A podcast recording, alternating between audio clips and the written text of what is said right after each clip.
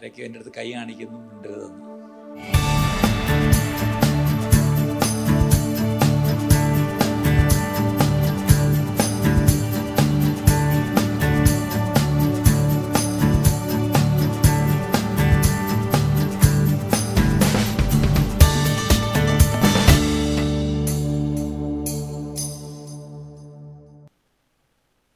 N time obedience അന്ത്യകാല അനുസരണം. ഇതാണ് ഇന്നത്തെ നമ്മുടെ വിഷയം. ഈ വിഷയം ഇന്നൊറ്റ ദിവസം കൊണ്ട് പ്രസംഗിച്ചോ പഠിപ്പിച്ചോ തീരത്തില്ല. അതല്പം മുന്നോട്ട് പോകും പക്ഷേ പോകുന്നിടത്തോളം നമുക്ക് പോവാം. അന്ത്യകാല അഭിഷേകം എന്ന് പറഞ്ഞിരുന്നെങ്കിൽ എല്ലാവർക്കും വലിയ സന്തോഷമായിരുന്നു. പക്ഷേ ഞാനിന്നിവിടെ പറഞ്ഞത് അന്ത്യകാല അഭിഷേകത്തെക്കുറിച്ചല്ല. ഞാനിപ്പോൾ അന്ത്യകാല അഭിഷേകം എന്ന് പറഞ്ഞിട്ട് നിങ്ങളൊന്ന് ഞെട്ടിയോ? ഒന്ന് "ഓ, സ്തോത്രം. പാസ്റ്റർക്ക് ഒരു ജീവനൊക്കെ വന്ന ലക്ഷണമുണ്ട് ഇന്ന് നമ്മൾ അന്ത്യകാല അഭിഷേകത്തെക്കുറിച്ചാണ് അന്ത്യകാല അഭിഷേകം എവിടെ നിൽക്കട്ടെ? അന്ത്യകാല അനുസരണം. കർത്താവിന്റെ വരവിന് മുമ്പായിട്ട് തന്റെ സഭ എങ്ങനെ അനുസരണമുള്ള സഭയായിരിക്കണം നമ്മൾ എന്തൊക്കെയാണ് അനുസരിക്കേണ്ടത്? അതിനെക്കുറിച്ച് നമുക്ക് ചില കാര്യങ്ങൾ ദൈവവചനത്തിലേക്ക് നമുക്ക് പോയി നോക്കാം. ഞാനിന്നിവിടെ വായിക്കുന്ന വാക്യങ്ങളൊക്കെ തന്നെയും കർത്താവായ യേശു ക്രിസ്തു ഭൂമിയിലായിരിക്കുമ്പോൾ തന്റെ ശിഷ്യന്മാരോട് പറഞ്ഞ വാക്കുകളും അതിനുശേഷം തന്റെ അപ്പോസ്തലന്മാർ ആദിമസഭയെ പഠിപ്പിച്ച വചനങ്ങളും ഒടുവിലായി വെളിപാട് പുസ്തകത്തിൽ നിന്ന് ചില വാക്യങ്ങൾ കൂടെ ഉണ്ടാവും. അത് ആത്മാവ് സഭകളോട് പറഞ്ഞ കാര്യമാണ്. ഇതില്ലാതെ മറ്റാരുടെയും ഒരു കോട്ട് ഒരു റെഫറൻസ് ഒന്നും കാണത്തില്ല. It's only from the Bible it's only will be the words of Jesus and the words of the apostles അല്ല മറ്റൊരു റെഫറൻസ് കൂടി ഇല്ല. അല്ലേ? അതിന്റെ അർത്ഥം അതിനോട് അതിനകത്ത് ഒരു തിയോളജിയും വേണ്ട. Let's go plainly to the word of God നമുക്ക് വളരെ പച്ചയായി വചനത്തിലേക്ക് പോയി തുറന്ന് നമുക്ക് വായിക്കാം. അതിലൂടെ ദൈവത്തിന്റെ ആത്മാവ് നമ്മളോട് സംസാരിക്കും. ആമുഖമായിട്ട് മത്തായി എഴുതിയ സുശേഷം ഇരുപത്തിനാലാം അധ്യായം മാത്യു ചാപ്റ്റർ ട്വന്റി ഫോർ മൂന്നാം വാക്യം തൊട്ട് വായിക്കാം. മലയിൽ അവൻ ഒലിവ് മലയിൽ ഇരിക്കുമ്പോൾ ശിഷ്യന്മാർ തനിച്ച് അവന്റെ അടുക്കൽ വന്നു. ശിഷ്യന്മാർ തനിച്ച് അവന്റെ അടുക്കൽ വന്ന് അത് എപ്പോൾ സംഭവിക്കും അത് എപ്പോൾ സംഭവിക്കും? അപ്പോഴടുത്ത ചോദ്യം. ഏതത് ഏത്? കാരണം അതിന് തൊട്ടു മുമ്പിലത്തെ രണ്ട് വാക്യത്തിൽ ഈ ദേവാലയത്തിന്റെ പണി ഇങ്ങനെ കാണിച്ചു കൊടുത്തിട്ട് ശിഷ്യന്മാർ പറയാത് കണ്ടോ? എന്തൊരു എന്തൊരു കെട്ടിടമല്ലേ എന്തൊരു എന്തൊരു എടുപ്പ് എന്തൊരു സംഭവമാണിത്? അപ്പോൾ യേശു ഒരു ഫീലിങ്സും ഇല്ലാതൊരു ചോദ്യം. സത്യമായിട്ട് ഞാൻ നിങ്ങളോട് പറയുന്നു രണ്ടാം വാക്യം. അവൻ അവരോട് ഇതെല്ലാം കാണുന്നില്ലയോ? ഇടിഞ്ഞു പോകാതെ കല്ലിന്മേൽ കല്ലിവിടെ ശേഷിക്കയില്ല എന്ന് ഇടിഞ്ഞു പോകാതെ കല്ലിന്മേൽ കല്ല് ഒരു കല്ലിന്റെ മുകളിൽ ഒരു കല്ല് ഇരിക്കത്തില്ല അതുപോലെ ഇടിഞ്ഞു ഇടിച്ചു ഇടിഞ്ഞു പോകും ഇവിടെ ശേഷിക്കയില്ല എന്ന് ഞാൻ സത്യമായിട്ട് നിങ്ങളോട് സത്യമായിട്ട് ഞാൻ നിങ്ങളോട് പറഞ്ഞു. Verily verily I say unto you truly I say unto you Yeshu പലപ്പോഴും പറഞ്ഞു അത് പറയുന്ന ഒരു വാക്യം സത്യമായിട്ട് സത്യമായിട്ട് ഞാൻ നിന്നോട് പറയുന്നു. സത്യം ചെയ്തു പറയുകയാണ്. ഈ ആലയത്തെ എന്ത് ചെയ്യും? കല്ലിന്മേലൊരു കല്ലില്ലാതെ വണ്ണം ഇതിനെ ഇടിച്ച് നശിപ്പിച്ച് കളി അപ്പോൾ ശിഷ്യന്മാർക്കൊരു കാര്യം മനസ്സിലായി. ഇത് എന്നോ സംഭവിക്കാൻ പോകുന്നൊരു കാര്യം പക്ഷെ ഇപ്പം ഞങ്ങൾ നോക്കിയിട്ട് ഈ കെട്ടിടം അങ്ങനെ ഇടിച്ചു കളയുമോ ചരിത്രം അറിയാവുന്നവർക്കറിയാം. ആ പറഞ്ഞ ആ കെട്ടിടം ആ ആലയം അതുപോലെ ഇടിച്ചു കളഞ്ഞു.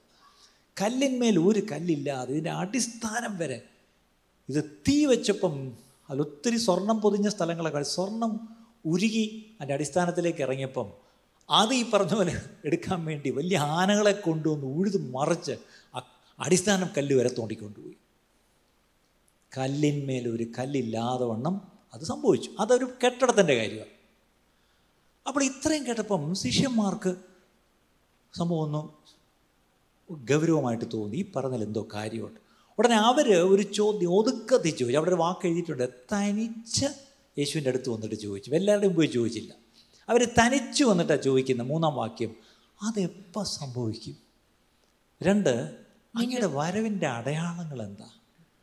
ലോകവാവസാനത്തിന്റെ അടയാളം ഉണ്ടോ? അപ്പോൾ അവർ വന്ന് ചോദിച്ച പ്രധാനപ്പെട്ട കാര്യം അങ്ങയുടെ വരവിന്റെ അടയാളം എന്ത്? അടുത്തത് ലോകാവസാനത്തിന്റെ അടയാളം എന്ത്? അതിനെക്കുറിച്ചാണ് നമ്മൾ നോക്കാൻ പോകുന്നത്. ഇത് പറഞ്ഞപ്പോൾ നിങ്ങൾക്ക് ഒത്തിരി പേർക്ക് സന്തോഷമായി. കാര്യം ലോകാവസാനത്തെക്കുറിച്ചുള്ള അടയാളങ്ങൾ കേൾക്കാം. ആ. കാര്യം അതിനെപ്പറ്റി എന്തെങ്കിലും ഒന്ന് കേട്ട് കുറച്ച് ആളായി കർത്താവിന്റെ വരവിനെ പറ്റിയും അടയാളങ്ങളെപ്പറ്റിയും പറയുമ്പോൾ നമുക്കൊരു പെട്ടെന്നൊരു ആവേശമുണ്ട്. പക്ഷേ ഞാൻ ഇപ്പം പറയുന്നത് അടയാളങ്ങളെ പറ്റിയല്ല ആ അടയാളങ്ങളൊക്കെ കാണുകയും കേൾക്കുകയും ചെയ്യുമ്പോൾ നമ്മുടെ അനുസരണത്തെ പറ്റിയാണ് അതിന്റെ ഫോക്കസ് മാറിപ്പോരുത്. I M talking about obedience നമ്മൾ അനുസരിക്കേണ്ടുന്ന അനുസരണത്തെക്കുറിച്ചാണ് പറയേണ്ടത് അടയാളങ്ങൾ എന്തെന്നുള്ളതല്ല ഇപ്പം ഞാൻ പറയാം അടയാളങ്ങൾ ഞാൻ വായിക്കാം. യേശു പറഞ്ഞ അടയാളങ്ങൾ പറയാം. പക്ഷേ ആ ഓരോ അടയാളവും കാണുമ്പം നമ്മുടെ അനുസരണം അതനുസരിച്ച് എങ്ങനെയാണെന്നുള്ളതാണ്. അതാണ് വിഷയം. അപ്പം യേശു അന്ന് ഭൂമിയിലുണ്ട്. യേശു മടങ്ങിപ്പോയിട്ടില്ല പക്ഷേ യേശു ഭൂമിയിൽ ഇരിക്കുമ്പം തന്നെയാണ് ശിഷ്യന്മാർ ചോദിക്കുന്നത് അങ്ങയുടെ മടങ്ങി വരവെന്ന്. അപ്പോൾ അവർക്കൊരു കാര്യം മനസ്സിലായി യേശു എത്രയും പെട്ടെന്ന് പോകും. പോയിട്ട് എന്ത് ചെയ്യും? യേശു മടങ്ങി വരും. അപ്പോൾ ആ വരുന്നതിന് മുമ്പ് ചില അടയാളങ്ങൾ ഉണ്ട് എന്ന് മനസ്സിലായി. ആ അടയാളങ്ങൾ ഏതെന്നാണ് ഇവർ ചോദിക്കുന്നത് ശരി ഉത്തരമായിട്ട് ആദ്യം ഇപ്പം ഞാനാണ് ഇവിടെ നിൽക്കുന്നത്. നിങ്ങൾ എന്റെ അടുത്ത് ഒന്നിങ്ങനെ ചോദിച്ചാൽ ഞാൻ പെട്ടെന്ന് ശരി അടയാളങ്ങൾ വേണം അല്ലേ? എഴുതിക്കോ. ഒന്ന് രണ്ട്. ഇങ്ങനെ പറയുന്ന വിചാരിച്ച്. പക്ഷേ യേശു അത് പറഞ്ഞു തുടങ്ങി എങ്ങനെയാണെന്നറിയോ? ആദ്യത്തെ വാക്യം നാലാം വാക്യം. അതിന് യേശു ഉത്തരം പറഞ്ഞത് അതിന് യേശു ഉത്തരം പറഞ്ഞത് ആരും നിങ്ങളെ തെറ്റിക്കാതിരിക്കാൻ സൂക്ഷിച്ചു ആദ്യമേ അടയാളം നമ്പർ വൺ എന്നല്ല പറഞ്ഞത്? വാണിംഗ് നമ്പർ വൺ മുന്നറിയിപ്പ് ഒന്ന്. എന്താണ്? ആരും നിങ്ങളെ തെറ്റിക്കാതിരിപ്പാൻ തെറ്റിക്കാതിരിപ്പാൻ സൂക്ഷിച്ചു. സൂക്ഷിച്ചുകൊള്ളുവിൻ. ഇന്ന് അന്ത്യകാല സംഭവങ്ങളെക്കുറിച്ച് പഠിക്കുമ്പോൾ ആദ്യം മനസ്സിലാക്കിക്കോണം. എന്താണ്? ആരും തെറ്റിക്കാതിരിക്കുവാൻ സൂക്ഷിച്ചുകൊള്ളും. അത് പറയാൻ കാര്യം എന്താ? തെറ്റിപ്പോവാൻ സാധ്യത വളരെയാണ്. ലോഡ് ഓഫ് ചാൻസസ് അതേ ഇംഗ്ലീഷിൽ take heed that no man deceive you or lead you astray നിങ്ങളെ തെറ്റിച്ച് കളയാൻ അവിടെ ഒരു വാക്ക് ഡിസീവ് വഞ്ചിച്ച് നിങ്ങളെ തെറ്റിച്ച് കളയും. അതിനുള്ള സാധ്യതയുണ്ട്. മർക്കോസിന്റെ സുവിശേഷം പതിമൂന്നിന്റെ അഞ്ച് എടുക്കണ്ട. യേശു അവരോട് പറഞ്ഞു തുടങ്ങിയത് ആരും നിങ്ങളെ തെറ്റിക്കാതിരിപ്പാൻ സൂക്ഷിച്ചുകൊള്ളുവീൻ. ലൂക്കോസ് ഇരുപത്തൊന്നിന്റെ എട്ട് അതിനവൻ ആരും നിങ്ങളെ തെറ്റിപ്പാതിരിപ്പാൻ സൂക്ഷിച്ചുകൊള്ളുവീൻ. ഞാനാകുന്നു എന്ന് സമയം അടുത്തിരിക്കുന്നു എന്നും പറഞ്ഞ് അനേകർ എന്റെ പേരെടുത്തു വരും. അവരെ അനുഗമിക്കരുത്. കണ്ടോ? മൂന്ന് സുവിശേഷങ്ങളിൽ ഇതേ കാര്യം തന്നെ യേശു പറഞ്ഞിട്ടുണ്ട്. അല്ലെ? പറഞ്ഞത് മൂന്ന് പേരെടുത്ത് എഴുതിയിരിക്കുന്നു. അതിൽ ലൂക്കോസ് എടുത്ത് എഴുതിയിരിക്കുന്നു ഞാനാകുന്നു എന്നും സമയം അടുത്തിരിക്കുന്നു എന്നും പറഞ്ഞ് അനേകർ എന്റെ പേരെടുത്തു വരും. എന്ത് ചെയ്യരുത്? എന്താണ് അവിടുത്തെ വാണിംഗ് അവരെ അനുഗമിക്കരുത്. നല്ലവണ്ണം ഞാൻ പറയുക അന്ത്യകാലത്ത് അവരെ ആരൊക്കെ യേശുവിന്റെ നാമത്തെ എന്തൊക്കെ പഠിപ്പിച്ചുകൊണ്ട് വന്നാലും പറഞ്ഞുകൊണ്ട് വന്നാലും അവരെ അനുഗമിക്കരുത്. ആരെ അനുഗമിക്കേണ്ടത്? അങ്ങനെയാണെങ്കിൽ ആരെ അനുഗമിക്കേണ്ടത്? ഫോളോ മീ അല്ലേ? യേശു വിളിച്ചത് ശിഷ്യന്മാരെന്താണ് ഫോളോ മീ എന്നെ അനുഗമിക്കുക അല്ലേ? കമാൺ ടു മീ എന്റെ അടുക്കലേക്ക് ബാ അല്ലേ? എന്റെ മുഖമെടുത്ത് എന്നോട് പഠിക്കുക അല്ലേ? അവൻ അവരെ തിരഞ്ഞെടുത്തു. എന്തിന്? അവനോടുകൂടെ ഇരിക്കുവാനും പിന്നീട് അവരെ പറഞ്ഞയച്ച് ഓരോ ശുശ്രൂഷകൾ ചെയ്യിപ്പിക്കാൻ. അപ്പം കർത്താവ് ആദ്യം നമ്മളെ വിളിക്കുന്നത് പോയി ശുശ്രൂഷ ചെയ്യാനല്ല നമ്മളെ വിളിച്ചത്. തന്റെ കൂടെ ഇരിക്കുവാനാണ് വിളിച്ചത്. എത്ര പേർക്ക് മനസ്സിലായി? അല്ലേ? അങ്ങനെയെങ്കിൽ ഇവിടെ പറയുക നിങ്ങൾ അവരെ അനുഗമിക്കരുത്. അന്ത്യകാലത്ത് എന്തെങ്കിലും പുതിയ ടീച്ചിങ്ങുമായിട്ട് വരുന്നു അല്ലെങ്കിൽ ഞാൻ അടുത്ത് പടിപടിയായിട്ട് വരാം. ഇവിടെ പറഞ്ഞിരിക്കുന്നത് അവർ വന്ന് എന്ത് ചെയ്യുമെന്ന് എഴുതിയിരിക്കുന്നത്? അനേകർ സമയം അടുത്തിരിക്കുന്നു എന്ന് പറഞ്ഞു വരും. അത് കുഴപ്പമില്ല. സമയം അടുത്തിരിക്കുന്നു എന്ന് ആര് പറഞ്ഞാലും എന്നെ തെറ്റില്ല. പക്ഷെ അവിടെ തൊട്ടുമുമ്പ് ഞാനാകുന്നു എന്നും യേശു ആണെന്നും പറഞ്ഞു വരും. അപ്പം നിങ്ങൾ എന്തൊക്കെ യേശു ആണെന്നും പറഞ്ഞു വന്നാൽ നമ്മൾ വിശ്വസിക്കൂ. ഞാൻ പറയട്ടെ യേശു ആണെന്നും പറഞ്ഞ് ചരിത്രത്തിൽ പലരും വന്നിട്ടുണ്ട്. ഈ കേരളത്തിൽ അറിയപ്പെടുന്ന ഒരു ഒരു മനുഷ്യനുണ്ടായിരുന്നു. അദ്ദേഹം ഒത്തിരി നല്ല പാട്ടുകൾ എഴുതിയിട്ടുണ്ട്. അദ്ദേഹത്തിന്റെ പാട്ടുകൾ നമ്മുടെ എല്ലാം മലയാളം പാട്ട് പുസ്തകത്തിലുണ്ട്. ഞാൻ അദ്ദേഹത്തിന്റെ ഇനിഷ്യൽ പറയുന്നില്ല. ഇനി അതിന്റെ പേര് വയ്യ. അല്ലേ? അദ്ദേഹം വലിയ ഉണർവുകാരനായിരുന്നു. അദ്ദേഹം ആയിരങ്ങളെ കൂട്ടി വലിയ ഉണർവയോഗം നടത്തുമായിരുന്നു. അദ്ദേഹം ഉണർവയോഗം നടത്തി വലിയ ശക്തമായ ശുശ്രൂഷ ദൈവം അദ്ദേഹത്തിലൂടെ ചെയ്തു. പക്ഷെ ഒരു ദിവസം അദ്ദേഹത്തിന്റെ പ്രസംഗങ്ങളിലൊരു മാറ്റം. അദ്ദേഹം ഒരു പ്രത്യേക ദിവസം പറഞ്ഞിട്ട് പറഞ്ഞു അന്നേ ദിവസം യേശു മടങ്ങി വരും. അയ്യോ എല്ലാവരും വന്ന് രാവിലെ തൊട്ട് വൈകുന്നേരം വരെ ഈ യോഗങ്ങളിൽ അങ്ങ് ഇരിക്കുക. ഇനി യേശു വരാൻ പോവില്ല. അപ്പം യേശു വരും നമ്മൾ ഒന്നിച്ചിരുന്ന അങ്ങ് ഒന്നിച്ച് പോയെങ്കിലോ? അവിടെ എല്ലാവരും ഒന്നിച്ചിരുന്നു. അവസാനം ഈ പറഞ്ഞ ദിവസം യേശു വന്നില്ല. അവസാനം ആരാണ്ട് ധൈര്യം എടുത്ത് ചോദിച്ചു ഉദ്ദേശി യേശു വന്നില്ലല്ലോ? അദ്ദേഹം പറഞ്ഞു ആര് പറഞ്ഞു? അല്ല എവിടെ? ഇവിടെ. ഞാനാ? എന്തായി? ആ പ്രസംഗകൻ അല്ലെങ്കിൽ ആ ലീഡർ അല്ലെങ്കിൽ അദ്ദേഹത്തെ എന്ത് വിളിക്കണം? അദ്ദേഹം ഒരു കൾട്ടായിട്ട് മാറി. ഇന്നും അതിന്റെ ചില ശേഷിപ്പ് കേരളത്തിൽ ചില സ്ഥലങ്ങളിൽ ഒരു പ്രത്യേക പേരിൽ അറിയപ്പെടുന്നുണ്ട്. ആ പേരെനിക്ക് പറയാൻ പരസ്യമായിട്ട് ബുദ്ധിമുട്ടുണ്ട്. ആർക്കെങ്കിലും അത്രയ്ക്ക് ക്യൂരിയോസിറ്റി ഉണ്ടെങ്കിൽ ഇത് കഴിഞ്ഞിട്ട് എന്റെ അടുത്ത് ചോദിച്ചാൽ ഞാൻ പറഞ്ഞുതരാം. ആളുടെ പേരും ആ കൂട്ടരെ എന്ത് പേരിൽ അറിയപ്പെടുന്നു തമിഴ്നാട്ടിൽ ഞാൻ മുമ്പൊരിക്കൽ പറഞ്ഞു. മറ്റൊരു മനുഷ്യനുണ്ടായിരുന്നു. അദ്ദേഹം എഴുന്നേറ്റിരിക്കുമ്പം എഴുന്നേറ്റ് നിൽക്കുമ്പോൾ ആൾക്കാർ ഭൂതങ്ങളൊക്കെ മറിഞ്ഞു വീഴും. അലറി ഓടും ഭൂതങ്ങളൊക്കെ. രോഗികൾക്ക് വേണ്ടി ഇദ്ദേഹം ഒരു പ്രത്യേക സമയമെടുത്ത് പ്രാർത്ഥിക്കുന്നത് ഇദ്ദേഹം എഴുന്നേറ്റ് നിൽക്കുമ്പം തന്നെ അവിടെ ഒരു ഭയങ്കര ദൈവശക്തി വ്യാപരിച്ച് രോഗികളൊക്കെ സൗഖ്യമാകാൻ തുടങ്ങും. ഇങ്ങനെയൊക്കെ ഒരു കാലം ഉണ്ടായിരുന്നു തമിഴ്നാട്ടിൽ. ഒരു ദിവസം ഇതുപോലെ തന്നെ അദ്ദേഹവും പറഞ്ഞു യേശു ഇന്ന ദിവസം വരും. അത് കേട്ടിട്ട് മറ്റ് രാജ്യങ്ങളിൽ നിന്ന് സ്ഥലപ്പേര് ഞാൻ പറഞ്ഞാലും വിദേശ രാജ്യങ്ങളിൽ സായിപ്പന്മാരും ഒക്കെ ഈ പറഞ്ഞ പോലെ കുടുംകുടുക്കുകയൊക്കെ എടുത്ത് എല്ലാം ഉള്ളത് വിറ്റ് പറക്കി എടുത്തുകൊണ്ട് ഇങ്ങനെ ഇന്ത്യയിൽ വന്നു. ഇദ്ദേഹം ചെങ്കോട്ടയ്ക്ക് അടുത്തൊരു സ്ഥലത്തൊരു വലിയ സ്ഥലം മേടിച്ച് അവിടെ പുള്ളിയുടെ ആശ്രമമോ സ്ഥാപനമോ ഒക്കെ സ്ഥാപിച്ചിരുന്നു. സായിപ്പന്മാരെല്ലാം വന്ന് അവിടെ കുടിലും കെട്ടി ടെന്റും അടിച്ച് കിടക്കുകയാണ്. ആ വന്ന സായിപ്പന്മാരിൽ ഒരാളെ പറ്റി ഞാൻ കേട്ടിട്ടുണ്ട്. അമേരിക്കയിൽ അന്ന് അറിയപ്പെടുന്ന ഏറ്റവും വലിയ ധനികനായ ഒരു മനുഷ്യന്റെ കൊച്ചുമകനായിരുന്നു. അദ്ദേഹത്തിന്റെ പേര് പറഞ്ഞാൽ നിങ്ങളറിയും. ആദ്യത്തെ മോട്ടോർ കാർ കണ്ടുപിടിച്ച് മോട്ടോർ കാർ കമ്പനി തുടങ്ങിയ ആളിന്റെ കൊച്ചുമായൻ ഉൾപ്പെടെ വന്നു. അപ്പോൾ ആലോചിച്ച് നോക്കണം എത്ര വലിയ ആൾക്കാരൊക്കെ വന്നേന്ന്. ഒരു ദിവസം ഇദ്ദേഹം പറഞ്ഞു കർത്താവിന്റെ ദിവസം വരും. എല്ലാവരും വന്ന് കുത്തിയിരിപ്പായി. ആ ദിവസം എത്തി കർത്താവ് വന്നില്ല. അവർ ചോദിച്ചു കർത്താവ് വന്നില്ലേ? വന്നു. എവിടെ? അദ്ദേഹം അടുത്ത ദിവസം തൊട്ട് വേറൊരു പേരിലാണ് അറിയപ്പെട്ടത്. ഒരു കൾട്ടായിട്ട് മാറി. ഇത് പറയുമ്പോൾ നിങ്ങൾ ചിന്തിക്കും ആ ഇതൊക്കെ പാസ്റ്റ് ചെയ്തോ പഴയ കഥയല്ലേ പറയുന്നത്. ഇപ്പോഴങ്ങനെയൊന്നും ഇല്ലല്ലോ. ഇപ്പം ഈ പുതിയ സോഷ്യൽ മീഡിയ യുഗത്തിലൊന്നും അങ്ങനെയൊന്നുമില്ല ആര് പറഞ്ഞു? തൃശ്ശൂരിന്റെ അടുത്തൊരു സ്ഥലം ഇപ്പോൾ ഉണ്ടല്ലോ. സോഷ്യൽ മീഡിയ കാണുന്നവർക്കൊക്കെ അറിയാം. എനിക്കത് പരസ്യമായിട്ട് പറഞ്ഞാൽ അവർ കൊല്ലും. അല്ലെങ്കിൽ ഗുണ്ടകളെ വിടും. അവിടെ ഇത് തന്നെയാണ്. ഞാനാണ് യേശു എന്ന് പറഞ്ഞ ഒരാൾ എഴുന്നേറ്റിട്ടുണ്ട്. എന്തിന് നമ്മൾ തിരുവനന്തപുരത്ത് നല്ല രുചിയുള്ള ബേക്കറി സാധനങ്ങൾ മേടിക്കുന്നൊരു കടയുണ്ട്.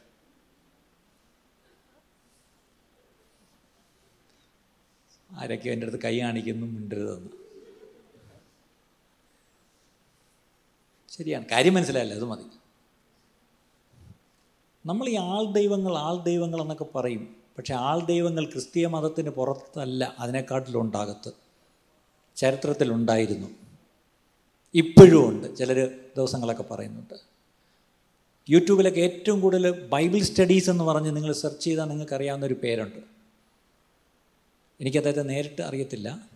പക്ഷേ ഞാനൊന്ന് ഇടയ്ക്കൊന്ന് ചെക്ക് ചെയ്തു ഇന്നലെ ഒരാളുടെ അടുത്ത് പറഞ്ഞു ഒന്ന് ചെക്ക് ചെയ്യണം പാസ്റ്റർ. അദ്ദേഹം ഈയിടെയായിട്ട് പറയുന്നു കേരളത്തിലൊരു പ്രത്യേക സ്ഥലത്ത് കർത്താവ് വരുമെന്ന്. ഈ യേശു പറഞ്ഞത് അത് തന്നെയല്ലേ? ഇതൊക്കെ കണ്ടിട്ടാണ് നിങ്ങൾ ഓർക്കണം. താഴോട്ട് വരുമ്പം ഒരു വാക്യം കൂടെ ഞാൻ വായിക്കാം. മത്തായി എഴുതി സുവിശേഷം ഏഴാം അധ്യായം പതിനഞ്ച് മുതലുള്ള വാക്യം. ഞാൻ കഴിഞ്ഞ ആഴ്ച ഇതൊന്ന് തൊട്ട് വിട്ടെന്നാണ് എന്റെ ഓർമ്മ. അതെ. മത്തായി ഏഴിന്റെ പതിനഞ്ച് മുതൽ. കള്ളപ്രവാചകന്മാരെ സൂക്ഷിച്ചു കൊള്ളി കള്ളപ്രവാചകം എന്താ? കള്ളപ്രവാചക കള്ളപ്രവാചകന്മാരെ. കള്ളുപ്രവാചകന്മാരും ഉണ്ട് കേട്ടോ.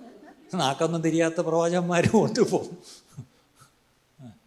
കള്ളപ്രവാചകന്മാരെ സൂക്ഷിച്ചുകൊള്ളുവിൻ.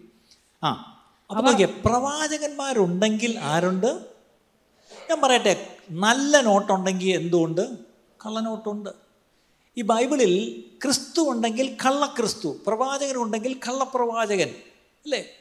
അപ്പോസ്തലനുണ്ടെങ്കിൽ കള്ള അപ്പോസ്തലൻ പ്രസംഗകനുണ്ടെങ്കിൽ അല്ലേ? എല്ലാം തന്നെ എല്ലാത്തിന്റെയും കൗണ്ടർ ഫീറ്റ് വ്യാജം ബൈബിളിലുണ്ടെന്നുള്ള കാര്യം മറക്കരുത്.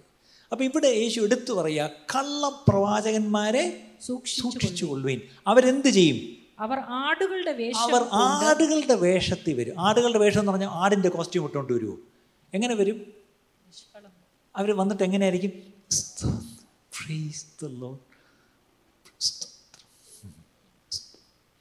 ഈ മലയാളി പെന്തിക്കോസാർക്ക് അന്യോന്യം കാണുമ്പം ഒരു സ്തോ പണ്ട് കാണുമ്പോൾ സ്തോത്രം എന്നൊക്കെ പറഞ്ഞുകൊണ്ട് കെട്ടിപ്പിടിക്കും. ഇപ്പം അവിടെ അവിടെ നിന്ന് ഇങ്ങോട്ടും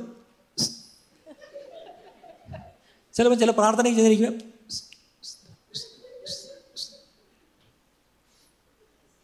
ഇവിടെ അതില്ലാത്തതിനായിട്ട് ഇവിടെ ഒന്നുമില്ല അതുകൊണ്ട് കുഴപ്പമില്ല. ചിലപ്പോൾ ആഗ്രഹിച്ച് പോയിട്ടൊരു എങ്കിലും ഉണ്ടായിരുന്നു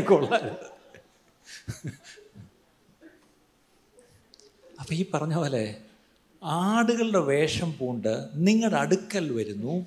ഈ ആടുകളുടെ വേഷമേ ഉള്ളൂ അകമയോ കടിച്ചു കീറുന്ന ചെന്നായ്ക്കളാകും. ഈ കടിച്ചു കീറുന്ന ഡിവോൾ എന്നുള്ള അർത്ഥം എന്താ നിങ്ങളെ പറിച്ചിങ് എടുക്കുക.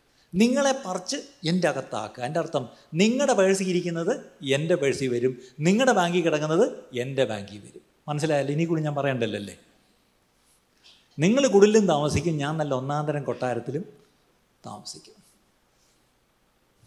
അങ്ങനെ കടിച്ചു കീറുന്ന ചെന്നായ്ക്കൾ ആടുകളുടെ വേഷമെടുത്ത് വരും.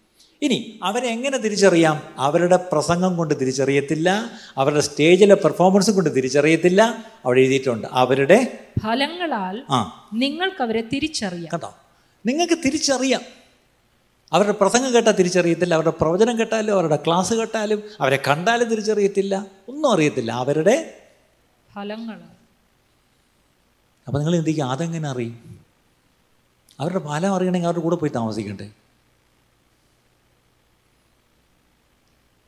പലരുടെയും ഫലങ്ങളൊക്കെ നമ്മൾ ഈ ദിവസങ്ങൾ അറിയുന്നുണ്ട്.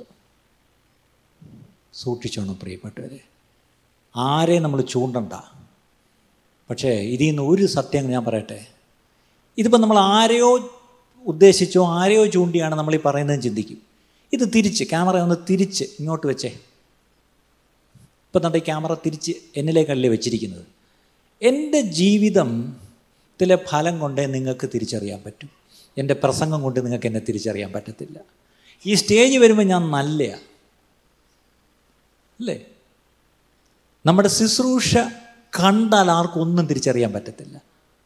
നമ്മുടെ ഈ പറഞ്ഞ ചിലപ്പോൾ ആത്മ ആത്മാവിലുള്ള അല്ലെങ്കിൽ ആത്മവരങ്ങളിലുള്ള ചില ശുശ്രൂഷ പോലും സത്യം പറഞ്ഞാൽ ഭയങ്കരമായിരിക്കും. എന്റെ പ്രവചനമോ എന്റെ അന്യഭാഷയോ എന്റെ അല്ലേ? ഇതൊക്കെ കണ്ടാലും നിങ്ങൾക്ക് തിരിച്ചറിയത്തില്ല. പക്ഷേ എന്റെ ജീവിതത്തിലൂടെയാണ് ഫലം അറിയുന്നത്. ആ ഫലം കൊണ്ട് മാത്രമേ ഒരുവനെ തിരിച്ചറിയാൻ പറ്റൂ. എത്ര ഗൗരവമുള്ളൊരു കാര്യമാണ് ഇവിടെ പറഞ്ഞിരിക്കുന്നത് കേട്ടോ. ഇതാരാ പറഞ്ഞത്? യേശുവാ പറഞ്ഞത്.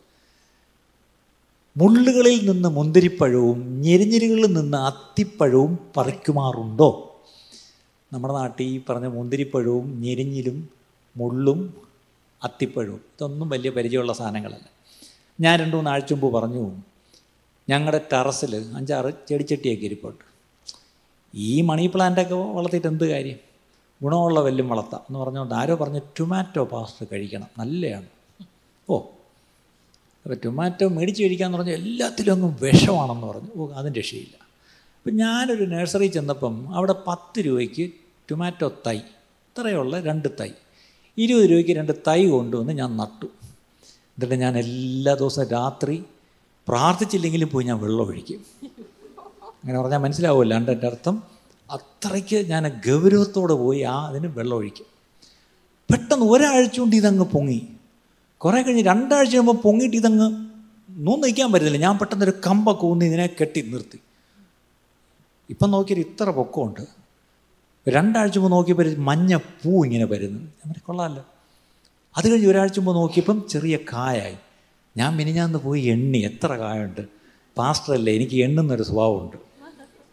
ദാവീത് പണ്ടൊരിക്കൽ എണ്ണി. അപ്പം ഞാൻ പോയി എണ്ണിയപ്പോൾ ഇരുപത്തൊന്ന് മുന്തിരി അല്ല സോറി തക്കാളി പഴം പച്ച തക്കാളി. പെട്ടെന്ന് ഒരാഴ്ച കൊണ്ട് ഏകദേശം ഇത്ര വലുപ്പം ഞാൻ ഫോട്ടോ എടുത്ത് വെച്ചിട്ടുണ്ട്. നേരത്തെ ആയിരുന്നു കാണിക്കായിരുന്നു.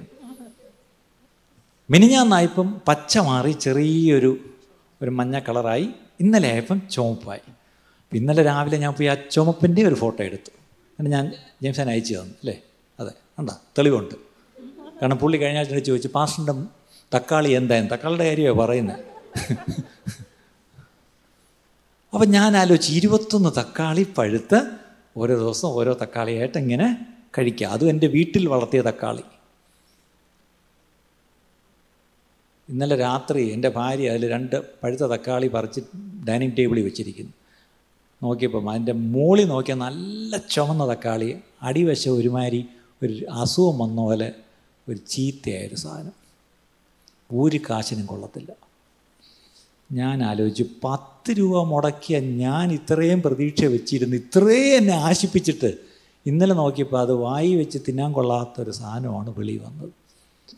അപ്പം ഇന്ന് രാവിലെ ഞാൻ ചിന്തിച്ചു എത്ര സത്യം. നമ്മുടെ ഉടയവനും നമ്മളെ നട്ട് നമുക്ക് വേണ്ടുന്ന വളവും വെള്ളവും എല്ലാം നമുക്ക് തന്ന് നമുക്ക് ചുറ്റും വേലിയും കെട്ടി മറ്റ് ഉപദ്രവങ്ങളൊന്നുമില്ലാതെ സൂക്ഷിച്ച് സകലവും നമുക്ക് വേണ്ടി ചെയ്തിട്ട് ഫലം കായ്ക്കും ഫലം കായ്ക്കുമെന്ന് നോക്കിയിരുന്നു. ഒരു ദിവസം ഫലം കായ്ക്കുന്ന ലക്ഷണം കണ്ടു. ഫലം വന്നു. ഫലം കയ്യിൽ വന്നപ്പോഴാണ് എന്താണ്? നല്ല മുന്തിരിങ്ങ കായ്ക്കുമെന്ന് പറഞ്ഞിരുന്നിടത്ത് കായ്ച്ചതെന്താ? കാട്ടുമുന്തിരിങ്ങ. ഈ തക്കാളി ചെടിയിലൂടെ ദൈവം എന്നെ ഒരു നല്ല പാഠം പഠിപ്പിച്ചു. പഴയ നിയമത്തിൽ പ്രവാചകന്മാരെ മാത്രമല്ല ദൈവം പലത് പഠിപ്പിക്കുന്നത്. ഇന്നും ദൈവം ചിലത് പഠിപ്പിക്കുന്നു. അതിന് ചിലപ്പം തക്കാളി ചെടിയും ദൈവം ഉപയോഗിക്കും. ഞാൻ ഇന്ന് വീട്ടിൽ പോയിട്ട് ആ തക്കാളിയുടെ പടം എടുത്തിടാം. അപ്പം നിങ്ങൾക്ക് ഈ പറയുന്നതിന്റെ ഗൗരവം മനസ്സിലാവും. ഞാൻ എത്ര പ്രതീക്ഷയോടെ ഇന്നും കിളിച്ച് നാളെ വാടിപ്പോകുന്ന ഒരു തക്കാളിയെക്കുറിച്ച് എനിക്ക് അയ്യോഭാവം തോന്നിയെങ്കിൽ ഇടം കൈ വലം കൈ അറിയാതെ നശിച്ചു പോകുന്ന ഇത്രയും ലക്ഷം ജനത്തോട് എനിക്ക് തോന്നേണ്ടയോ എന്ന് യോനയോട് ദൈവം ചോദിച്ച പോലെ ഞാൻ പത്ത് രൂപ കൊടുത്ത് മേടിച്ച തക്കാളി ഞാൻ ഉദ്ദേശിച്ചതുപോലെ ഫലം തരാത്തപ്പോൾ എനിക്ക് സങ്കടമായി. അതിന്റെ അർത്ഥം ഞാൻ എന്തായി പറഞ്ഞു വന്നത്? അവനവന്റെ ജീവിതത്തിലെ ഫലം കൊണ്ട് വേണം ഒരുവനെ തിരിച്ചറിയുവാൻ. അതുകൊണ്ട് ശുശ്രൂഷയല്ല ഫലം അവന്റെ ജീവിതത്തിൽ അവൻ കായ്ക്കുന്ന ഫലം. ഇന്ന് ശുശ്രൂഷയെല്ലാം നല്ലതാ. ആരുടെ ശുശ്രൂഷയാണ് കൊള്ളാത്ത? അല്ലേ? എല്ലാവരുടെയും പ്രസംഗം കൊള്ളാം എല്ലാവരുടെയും ശുശ്രൂഷ കൊള്ളാം എല്ലാവരുടെയും പാട്ട് കൊള്ളാം എല്ലാം കൊള്ളാം.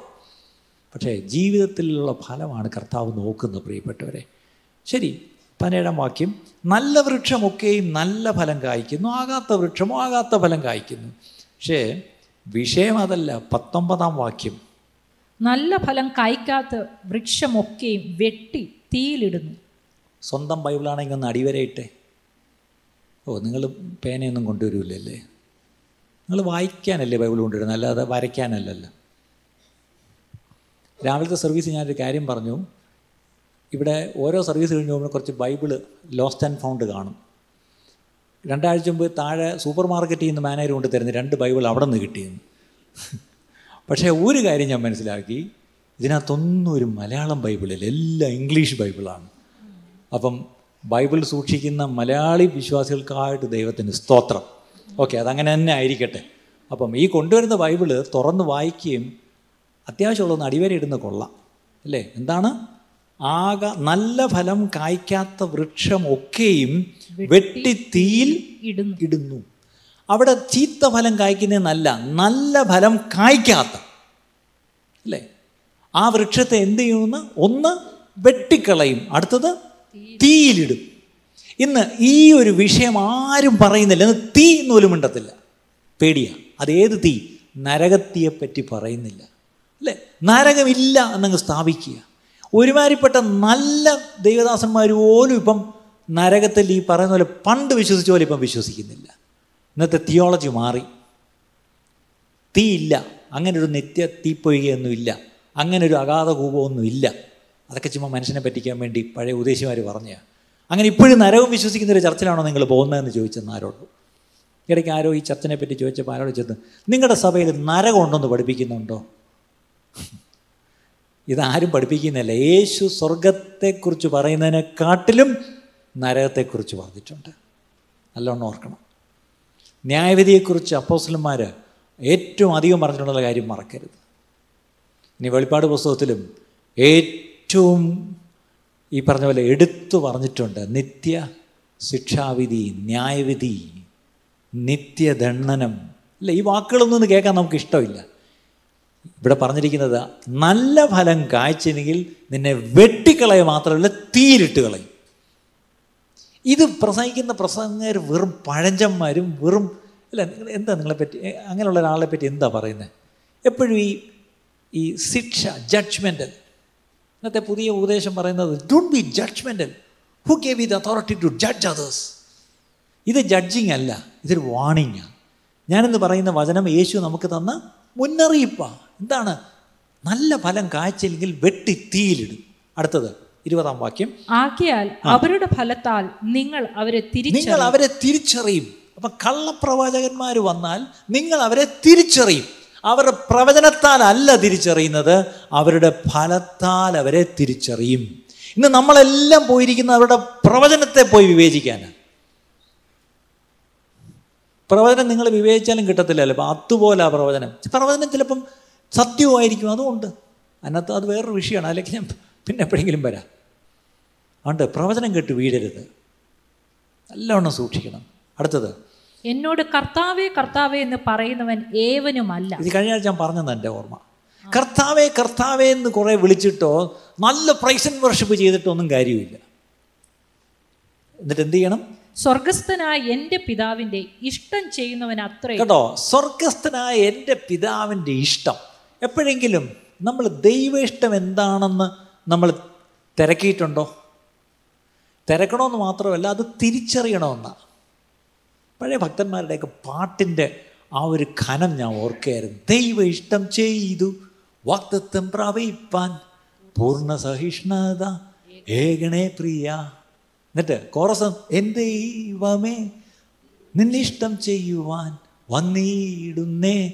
ഞാൻ ഇന്നും മോദമായി മോദമായി എന്ന് പറഞ്ഞാൽ സന്തോഷത്തോടുകൂടെ ഞാൻ ദൈവ ഇഷ്ടം ചെയ്യുവാൻ വരുന്നു.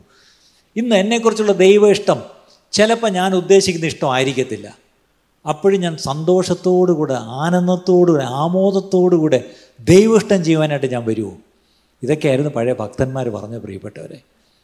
അല്ലേ? അപ്പം എന്റെ പിതാവിന്റെ ഇഷ്ടം അറിഞ്ഞ് അത് ചെയ്യുന്നവരാണ് സ്വർഗരാജ്യത്തിൽ കടക്കുന്നത്. അപ്പം സ്വർഗരാജ്യം എന്നൊരു സാധനമുണ്ട് ഒരു സ്ഥലമുണ്ട്. അവിടെ കടക്കണമെങ്കിൽ പിതാവിന്റെ ഇഷ്ടം അറിഞ്ഞ് അത് ചെയ്യണം. അതുകൊണ്ടല്ലേ റോമാലയൻ പന്ത്രണ്ടാം അധ്യായം ഒന്നും രണ്ടും വാക്യത്തിൽ അപ്പോസിനെ പൗലോസ് എന്താ പറയുന്നത്? ശരീരത്തെ യാഗമായി സമർപ്പിച്ച് നന്മയും പൂർണതയും പ്രസാദവുമുള്ള ദൈവഹിതം അതാണല്ലോ ദൈവ ഇഷ്ടം അതെന്തെന്ന് തിരിച്ചറിയേണ്ടതിന് മനസ്സ് പുതുക്കി രൂപാന്തരപ്പെടണം. അതൊരു പ്രസന്റ് കണ്ടിന്യൂസ് ടെൻസിലാ ഡെയിലി ഞാൻ ചെയ്യേണ്ട ഒരു എക്സസൈസ് എന്താണ്? What is God's will regarding me in this thing in this issue അല്ല ഇന്നേ ദിവസം എനിക്ക് എങ്ങനെ ദൈവത്തിന്റെ ഹിതം ചെയ്യാൻ കഴിയും? ഇതായിരിക്കണം നമ്മുടെ പ്രാർത്ഥന നമ്മുടെ താല്പര്യം അതായിരിക്കണം. അല്ലേ? അപ്പം ദൈവ ഇഷ്ടം പിതാവിന്റെ ഇഷ്ടം ചെയ്യുന്നവനാണ് സ്വർഗരാജ്യത്തിൽ പ്രവേശിക്കുന്നത്. അടുത്ത വാക്യം. കർത്താവെ കർത്താവെ നിന്റെ നാമത്തിൽ ഞങ്ങൾ പ്രവചിക്കുകയും അത് കുറച്ചുകൂടി ഒരു ഒരു ഡബ്ബിംഗ് സ്റ്റുഡിയോ പറയുന്ന പോലെ കർത്താവെ കർത്താവെ നിന്റെ നാമത്തിൽ ഞങ്ങൾ പ്രവചിക്കുകയും നിന്റെ നാമത്തിൽ ഭൂതങ്ങൾ പുറത്താക്കുകയും നിന്റെ നാമത്തിൽ വളരെ വീര്യപ്രവൃത്തികൾ പ്രവർത്തിക്കുകയും ചെയ്തില്ലയോ എന്ന് ചിലരൊക്കെ വന്ന് പറയുമെന്നല്ല പലരും പലരും ആ നാളിൽ എന്നോട് ആ നാളിൽ എന്നോട് വന്ന് പറയും. പറയും. കാര്യം ചെയ്ത കാര്യങ്ങളെ പറ്റി അവിടെ വന്ന് പറയും. ഇനി ആ പറഞ്ഞത് കള്ളമാണോ? അല്ല. അവർ പ്രവചിച്ചു. അവർ ഭൂതങ്ങളെ പുറത്താക്കി അവർ വീര്യപ്രവൃത്തികൾ ചെയ്തു. അത് ഇല്ല എന്നവിടെ പറഞ്ഞില്ലല്ലോ. അല്ലേ? അതൊന്നും അവിടെ തർക്ക വിഷയമല്ല കർത്താവിന്. That's okay you had done it എന്റെ നാമത്തിലല്ലേ അതൊക്കെ നടക്കും. എന്റെ നാമം കേട്ടാൽ ഭൂതമൊക്കെ പോയെന്നിരിക്കും. എന്റെ നാമത്തിൽ വീര്യപ്രവൃത്തികൾ നടക്കും. പക്ഷേ അവിടെ ഒറ്റ ചോദ്യം. അല്ല അല്ല സോറി ഒറ്റ സ്റ്റേറ്റ്മെന്റ് എന്താണ്? ഐ നെവർ ന്യൂ യു ഞാൻ നിങ്ങളെ ഒരു നാളും അറിഞ്ഞിട്ടില്ല. അപ്പം ചോദിച്ചോട്ടെ കർത്താവിനെ അറിയാം അല്ലെ അവിടെ കർത്താവിനെ അറിയാമെന്നല്ല കർത്താവ് അറിയാത്തവർക്കും എന്ത് ചെയ്യാം? വീര്യപ്രതികൾ ചെയ്യാം പ്രവചിക്കാം ഭൂതങ്ങളെയും പുറത്താക്കാം. ഇത് മൂന്നും അല്ലേ ഇന്ന് ഏറ്റവും വലിയ ശുശ്രൂഷ? ഇപ്പം ഞാനങ്ങാണ് ഇവിടെ വന്ന് രണ്ട് പ്രവചനം തട്ടിവിട്ടാൽ നിങ്ങളൊക്കെ പിന്നെ എന്തുമായിരിക്കും എന്നെപ്പറ്റി ചിന്തിക്കുന്നത്? ഇപ്പം നിങ്ങൾക്കൊരു വിലയില്ല എനിക്കറിയാം. ഇയാൾ ഇങ്ങനെയൊക്കെ കൂടെ കൂടെയൊക്കെ ഒന്ന് കട്ടിക്കൊക്കെ രണ്ട് പറഞ്ഞിട്ടങ്ങ് പോവും. അല്ലേ? ഇതൊക്കെ ഞാൻ പറയുമ്പോഴും കൃത്യമായിട്ട് നിങ്ങളുടെ വീട്ടിൽ വന്ന് കൃത്യം പടി വാങ്ങിച്ചുകൊണ്ട് പോകുന്ന പ്രവാചകന്മാരും ഉണ്ടെന്ന് എനിക്കറിയാം. അവരും ജീവിക്കട്ടെ അവർക്കും ഒരു വയറും ഭാര്യയും മക്കളും ഒക്കെ ഉണ്ടല്ലോ. അച്ചുകൊട്ടെ അന്നും നിങ്ങൾ മുടക്കണ്ട അവർക്കും കൊടുക്കവല്ലോ ഒക്കെ. പക്ഷേ ഇവിടെ ഒരു കാര്യം ഓർത്തോണം. കർത്താവിന്റെ ഹിതം എന്തെന്നറിഞ്ഞ് ചെയ്യുന്നവരെ അന്നവിടെ ചെല്ലു. ഇല്ലെങ്കിൽ കർത്താവിന്റെ നാമത്തിൽ ഞാൻ എന്തു പ്രവർത്തിച്ചെന്ന് പറഞ്ഞാലും അതെന്നെ സ്വർഗരാജ്യത്തിന് ക്വാളിഫൈ ചെയ്തില്ല അവിടെ മുഖത്ത് നോക്കി അങ്ങ് പറയും ഞാൻ നിങ്ങളെ ഒരു നാളും അറിഞ്ഞിട്ടില്ല. എന്നിട്ട് ഒരു പേരും കൂടെ വിളിക്കും എന്താണ്?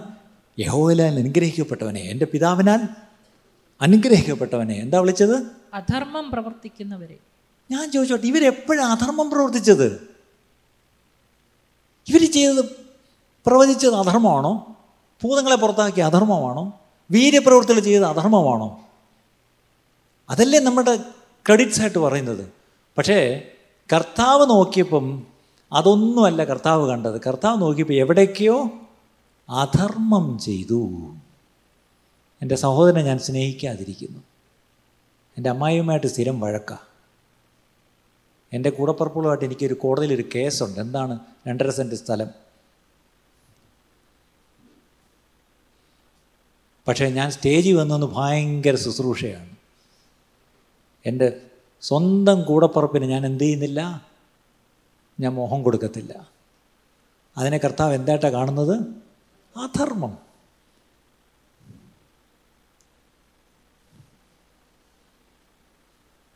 നമ്മൾ ചെയ്യുന്ന ശുശ്രൂഷയല്ല പ്രിയപ്പെട്ടവരെ. ഞാൻ എന്റെ ജീവിതം എങ്ങനെ ജീവിക്കുന്നു? എന്റെ കർത്താവിനോടുള്ള ബന്ധം മാത്രമല്ല എന്റെ സഹോദരനും എന്റെ അയൽക്കാരനും എന്റെ ശത്രുവും. മൂന്ന് കൂട്ടരുണ്ട്. My brother my neighbour my enemy ഈ മൂവരും നമുക്കുണ്ട്. ഉറപ്പാണേ. നമുക്ക് സഹോദരങ്ങളുണ്ടോ? അയൽക്കാരുണ്ടോ? ശത്രുവുണ്ടോ? നിങ്ങളില്ല എന്ന് പറഞ്ഞാലും ചിലർ നിങ്ങളുടെ ശത്രുക്കളാണ്. പക്ഷെ പ്രശ്നം ഈ മൂന്ന് പേരോടുള്ള എന്റെ ബന്ധമാണ് എന്നെ അവിടെ എത്തിക്കുന്നത്. എത്ര പേർക്ക് രാമയും പറയാൻ പറ്റും? സ്വർഗം സാക്ഷി. നിങ്ങൾ പറഞ്ഞ ആമേന് എന്റെ കർത്താവുമായിട്ടുള്ള ബന്ധം മാത്രമല്ല എന്റെ സഹോദരനുമായിട്ടുള്ള ബന്ധം എന്റെ അയൽക്കാരനുമായിട്ടുള്ള ബന്ധം എന്റെ ശത്രുവുമായിട്ടുള്ള ബന്ധം. വചനം വ്യക്തമായിട്ട് പറഞ്ഞു തന്നിട്ടുണ്ട്. എന്റെ സഹോദരനോട് ഞാൻ എങ്ങനെ പെരുമാറണം? എന്റെ അയൽക്കാരനോട് ഞാൻ എങ്ങനെ പെരുമാറണം? എന്റെ ശത്രുവിനോടും ഞാൻ എങ്ങനെയായിരിക്കണം എന്റെ മനോഭാവം? ഇനി ആലോചിച്ച ഇന്ന് വീട്ടിൽ പോയി ഒരു പേനയും പേപ്പറും എടുത്തെങ്കിൽ എഴുത്. എന്റെ ശത്രുക്കൾ ആരൊക്കെയാണ് ശരി. ശത്രു നമ്പർ വൺ അടുത്തത് ഈ ശത്രുവിനോട് എന്റെ മനോഭാവം എന്താ? ഞാൻ ഏറ്റവും ഒടുവിലായിട്ട് ഈ ശത്രുവിന് വേണ്ടി പ്രാർത്ഥിച്ചത് എന്നാണ്. പ്രാർത്ഥിച്ചു. എന്താണ് പ്രാർത്ഥിച്ചത്? ഇടുത്തി വീഴണേ തീക്കനൽ കുന്നിക്കണേ. ഇതൊക്കെയാണ് നമ്മൾ പ്രാർത്ഥിക്കുന്നത്. വാവുണ്ട് പ്രാർത്ഥിച്ചില്ലെങ്കിലും മനസ്സിലെ ആഗ്രഹം നിങ്ങളുടെ ശത്രുവിനൊരു ദോഷം വന്നു എന്ന് കേട്ടപ്പം നിങ്ങളുടെ മനസ്സിലേക്ക് ആദ്യം വന്ന വികാരം എന്താ?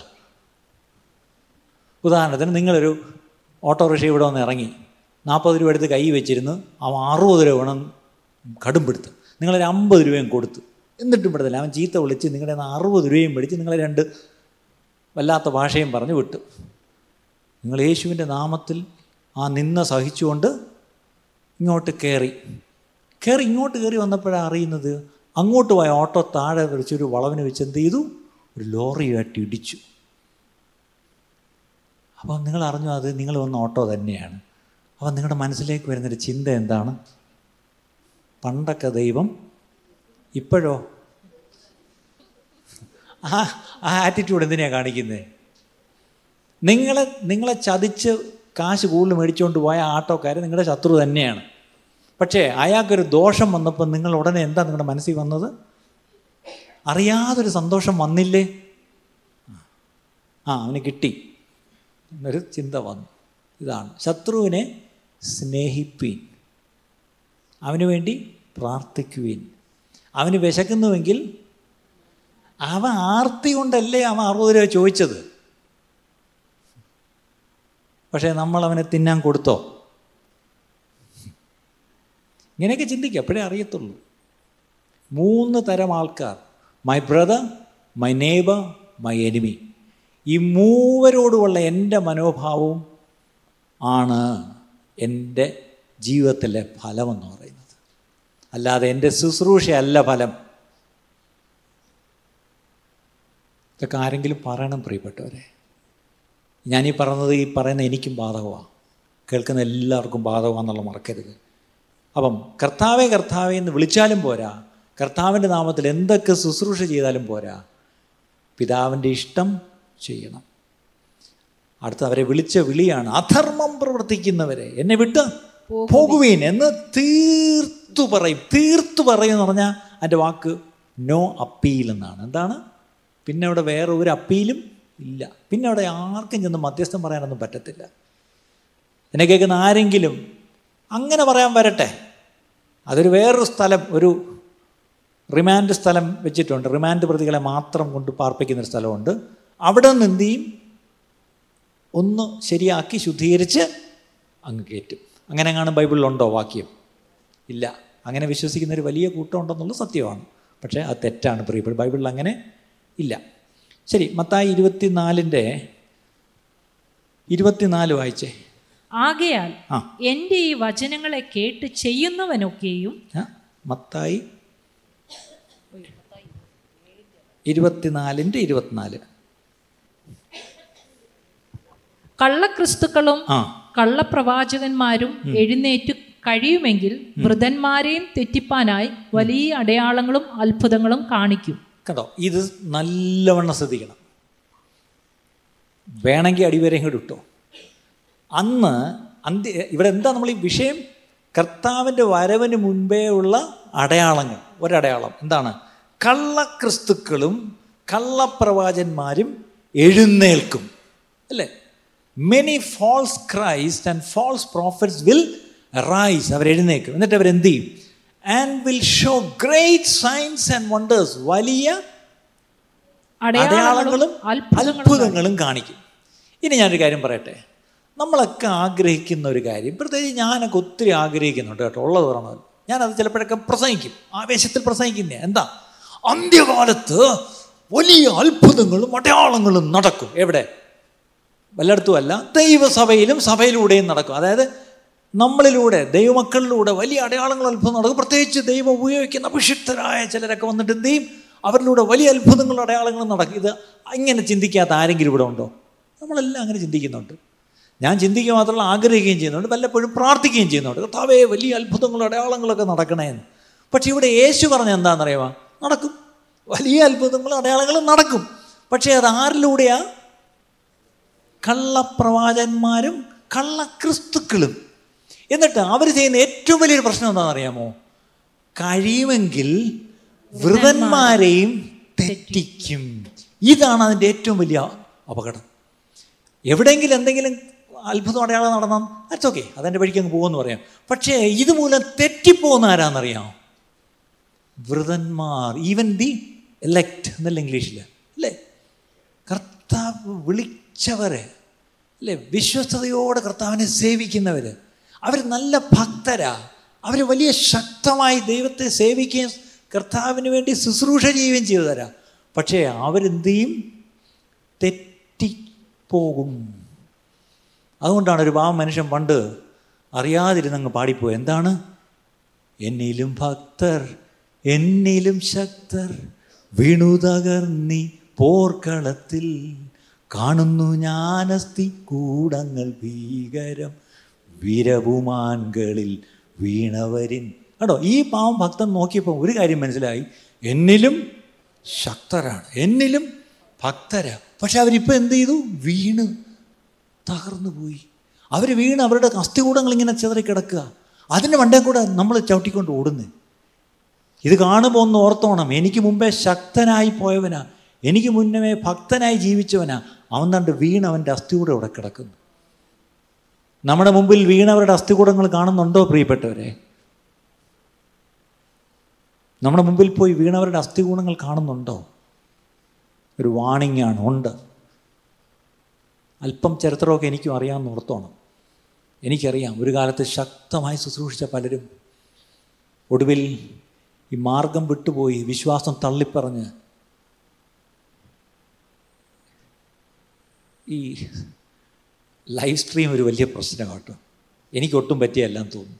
എനിക്ക് ഒത്തിരി സത്യങ്ങൾ വിളിച്ചു പറയണമെന്നുണ്ട്. പക്ഷേ ഇതെന്നെ ഒത്തിരി റെസ്ട്രിക്റ്റ് ചെയ്യുന്നു. എനിക്ക് കേരളത്തിൽ രണ്ട് സംഭവങ്ങൾ അറിയാം. ഒരാളൊരു വിദേശിയായിരുന്നു ഒരാൾ മറ്റൊരാൾ ഡീറ്റെയിൽസ് ഒന്നും പറയാൻ പറ്റത്തില്ല. ഇത് രണ്ടുപേരും ശക്തമായി ശുശ്രൂഷിച്ചവരാണ് ഒടുവിൽ അവരൊരു പ്രത്യേക സാഹചര്യത്തിൽ അവർ രണ്ടുപേരും മരിച്ചു. അവരുടെ രണ്ടുപേരുടെയും ബോഡി പോസ്റ്റ്മോർട്ടം ചെയ്യേണ്ട ഒരു അവസ്ഥ വന്നു. വന്നപ്പോൾ പോസ്റ്റ്മോർട്ടം റിപ്പോർട്ട് എന്താണെന്ന് അറിയാമോ ശരീരം മുഴുവൻ ആൽക്കഹോളിക് അവർ മദ്യം. അതിലൊരാളൊരു വലിയ കൺവെൻഷൻ പ്രസംഗിക്കാൻ തിരുവനന്തപുരത്ത് വന്നു പണ്ട്. മലയാളികൾക്ക് ഒരു ഹോസ്പിറ്റാലിറ്റി ഉണ്ടല്ലോ അവർക്ക് എന്ത് കുടിക്കാൻ കൊടുക്കും? കരിക്ക് ചെത്തി സ്ട്രോ ഇട്ട് കൊണ്ട് കൊടുക്കും. അപ്പോൾ ഈ ദൈവദാസന് കരിക്ക് ചെത്തി സ്ട്രോ ഇട്ട് കൊണ്ട് കൊടുക്കും. പക്ഷേ ആ കരിക്ക് ചെത്തി കൊണ്ട് കൊടുക്കുന്നവരോട് ഏർപ്പെടുത്തിയിട്ടുണ്ട്. കരിക്ക് ചെത്തി വെള്ളം കളഞ്ഞിട്ട് നല്ല പട്ടച്ചാരായ അതിനകത്ത് ഒഴിച്ച് സ്ട്രോ ഇട്ടുകൊണ്ട് കൊടുക്കും.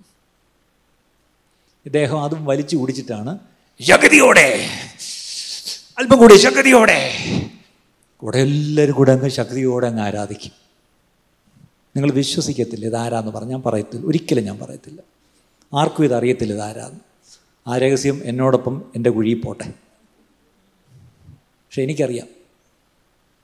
ആ ഒഴിച്ചു കൊടുത്തതിന് സാക്ഷിയായിട്ട് നിന്ന ഒരാളാണ് എന്നോട് മരിക്കുന്നതിന് മുമ്പ് ഇത് പറഞ്ഞിട്ട് മരിച്ചത്. മോനെ നീയെങ്കിലും ഇതൊന്നും അറിയണം. ഇന്ന് ആ സമൂഹം ഒരിക്കലും ഇത് അംഗീകരിക്കത്തില്ല സമ്മതിക്കത്തില്ല. പക്ഷേ അദ്ദേഹം ഒടുവിൽ വളരെ വല്ലാത്തൊരവസ്ഥയിൽ അദ്ദേഹം മരണപ്പെട്ടു. വിശ്വാസത്തിൽ നിന്നില്ല അദ്ദേഹം. അദ്ദേഹത്തിന്റെ പോസ്റ്റ്മോർട്ടം റിപ്പോർട്ടാണ് മദ്യപാനിയായിരുന്നു എന്ന് മെഡിക്കൽ റെക്കോർഡുണ്ട് ഇതേപോലെ അമേരിക്കയിലുള്ള ഒരു വലിയൊരു ദേവാസൻ അദ്ദേഹം കേരളത്തിൽ വന്നിട്ടുണ്ട്. ഒരു വലിയ മഹായോഗത്തിന് വന്ന് പ്രസംഗിച്ചിട്ടുണ്ട്. പക്ഷെ അദ്ദേഹത്തിന്റെ ഓട്ടോപ്സി റിപ്പോർട്ടും ഇതാണ്. ഞാൻ എന്തിനാ രണ്ട് പേരെടുത്ത് പറഞ്ഞു പേരല്ല പറഞ്ഞത് രണ്ടുപേരുടെ കാര്യം പറഞ്ഞു എന്തിനാ? യേശു പറഞ്ഞ ഈ രണ്ടുപേരും വലിയ അത്ഭുതങ്ങളും അടയാളങ്ങളും ചെയ്തിട്ടുള്ളവരാണ്. ഒരാൾ ലോകം മൊത്തം അറിഞ്ഞ ആളാണ് ഒരാൾ മറ്റു ചിലയിടത്തൊക്കെ അറിഞ്ഞയാണ്. വലിയ അത്ഭുതങ്ങൾ.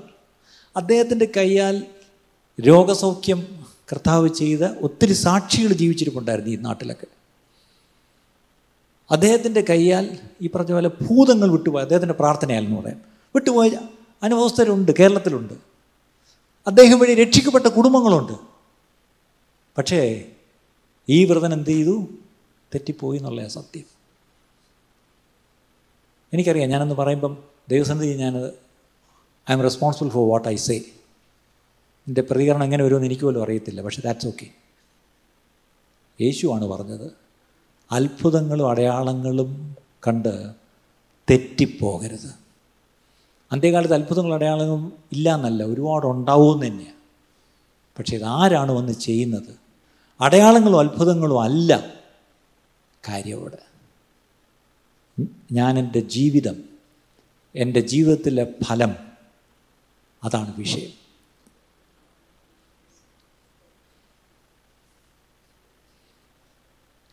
ഇരുപത്തിയാറാം വാക്യം.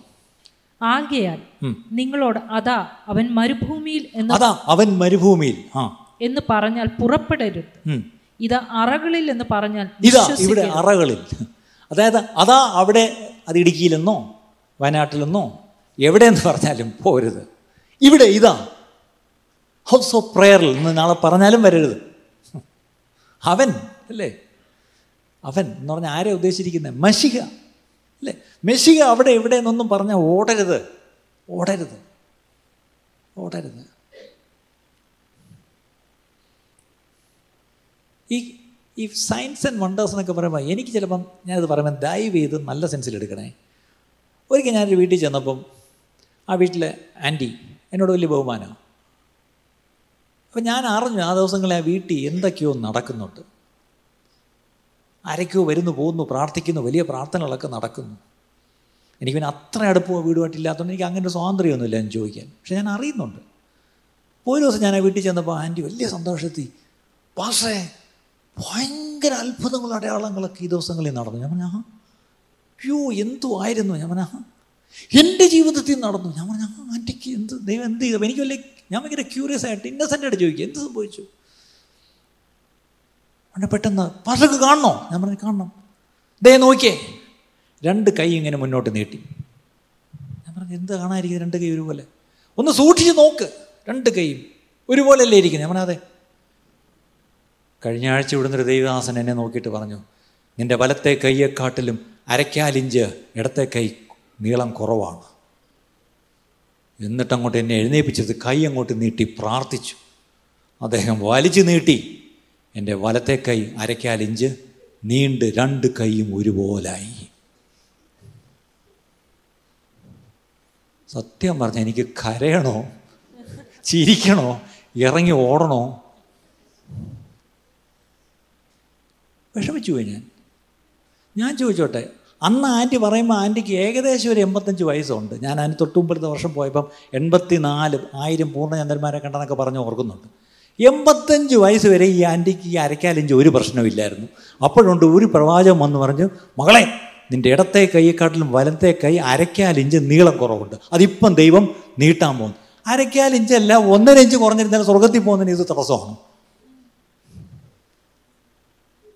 ഞാൻ ഈ സഭയിലെ കാര്യമാണ് പറഞ്ഞത്.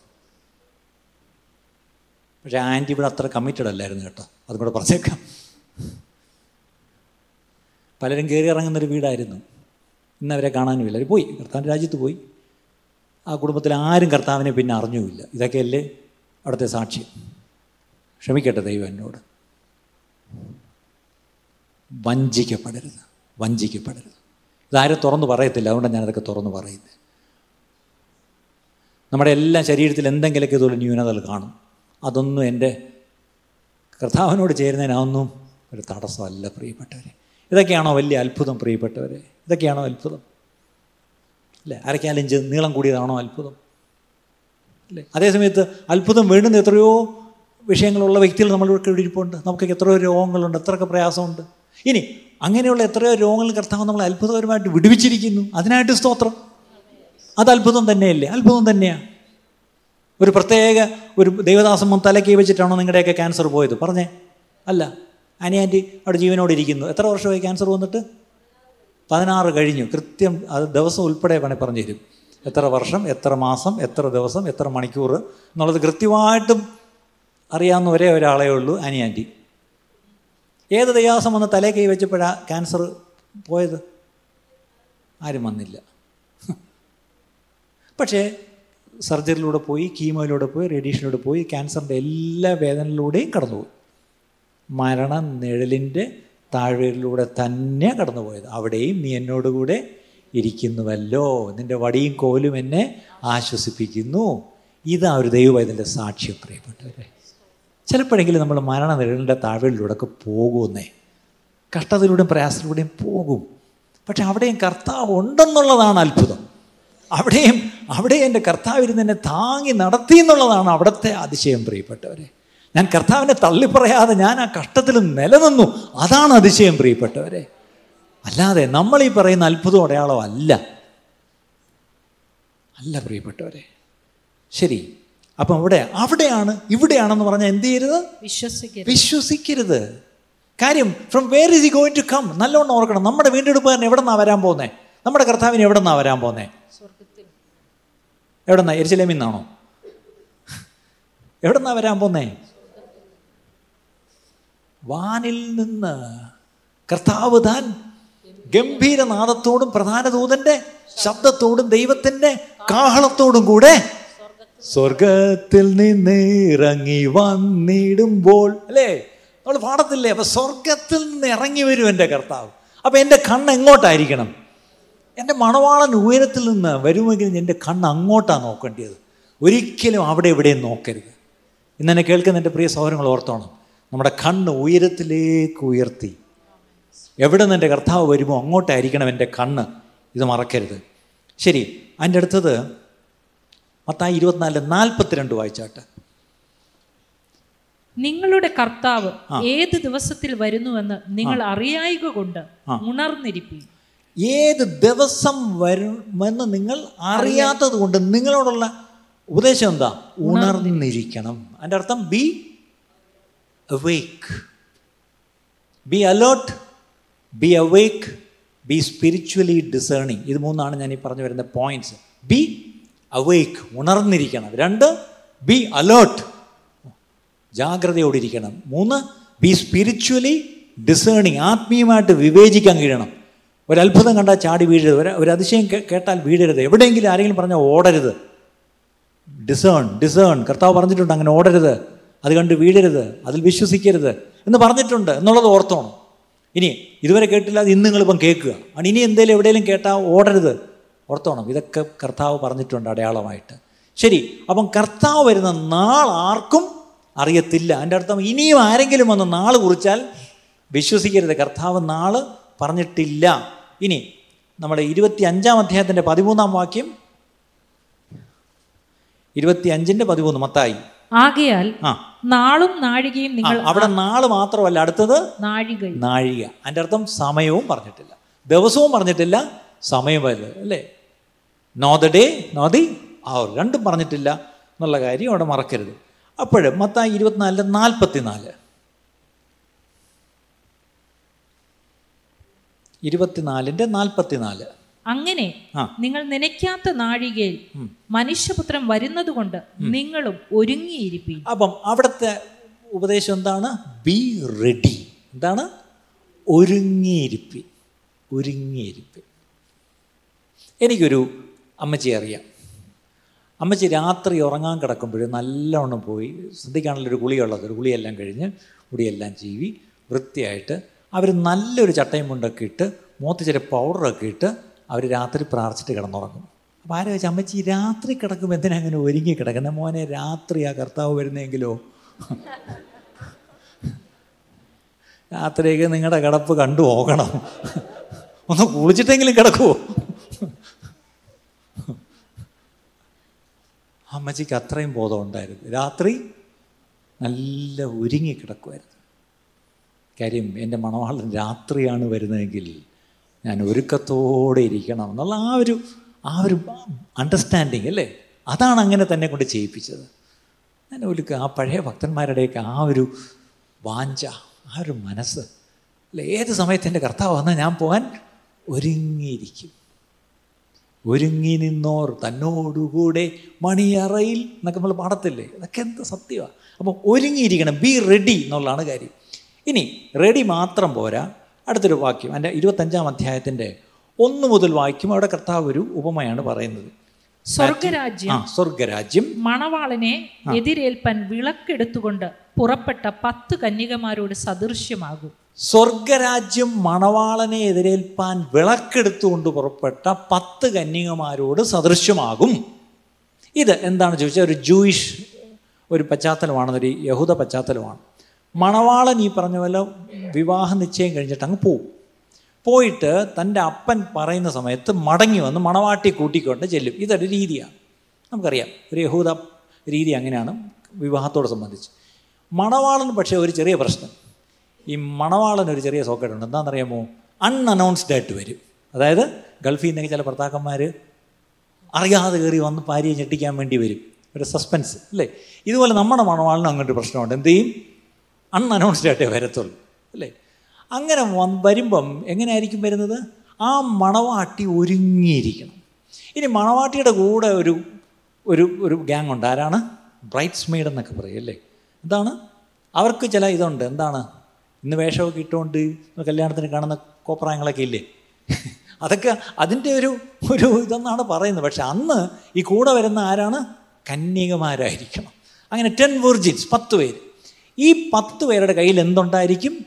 വിളക്കുണ്ടായിരിക്കും. വിളക്ക് കൊണ്ടാണ് ഈ മണവാളനെ എതിരേൽക്കുന്നത്. ശരി അടുത്ത വാക്യം. അവരിൽ അഞ്ചു പേർ ബുദ്ധിയില്ലാത്തവരും അഞ്ചു പേർ ബുദ്ധിയുള്ളവരും ആയിരുന്നു. കണ്ടോ? പത്തു പേരും കന്യകുമാരാണ്. അത് ഓർക്കണം ആദ്യം. പത്തു പേരുടെ കയ്യിലും വിളക്കുണ്ടെന്നുള്ളത് ഓർക്കണം. പത്തു പേരും ഈ പറഞ്ഞ ഒരേ ഉദ്ദേശത്തിലാണ് അവിടെ കാത്തിരിക്കുന്നത്. മണവാളൻ വരുമ്പോൾ എതിരേൽക്കാനാണ് നിൽക്കുന്നത്. അതിന്റെ അർത്ഥം അതിലൊന്നും ഒരു തർക്കമില്ല all the ten are virgins all the ten have lamps with them and all are waiting for the bridegroom അവിടെ പ്രശ്നമൊന്നുമില്ലല്ലോ. ശരി. അങ്ങനെ ഇരിക്കുമ്പോൾ പക്ഷെ ഒറ്റ പ്രശ്നം. ഇവിടെ വചനം പറയുന്നത് അത് യേശു തന്നെ പറയുന്നത്. അതിൽ അഞ്ചെണ്ണം ബുദ്ധിയുള്ളവരും അഞ്ചെണ്ണം ബുദ്ധിയില്ല എന്നൊക്കെ ബുദ്ധിയുള്ളതും ഇല്ല എന്നൊക്കെ പറയുന്നത് നല്ല വാക്കാണ്. ഇന്നത്തെ പുതിയ ഭാഷയെ പറഞ്ഞാൽ അഞ്ചെണ്ണം മൊണ്ണകളും.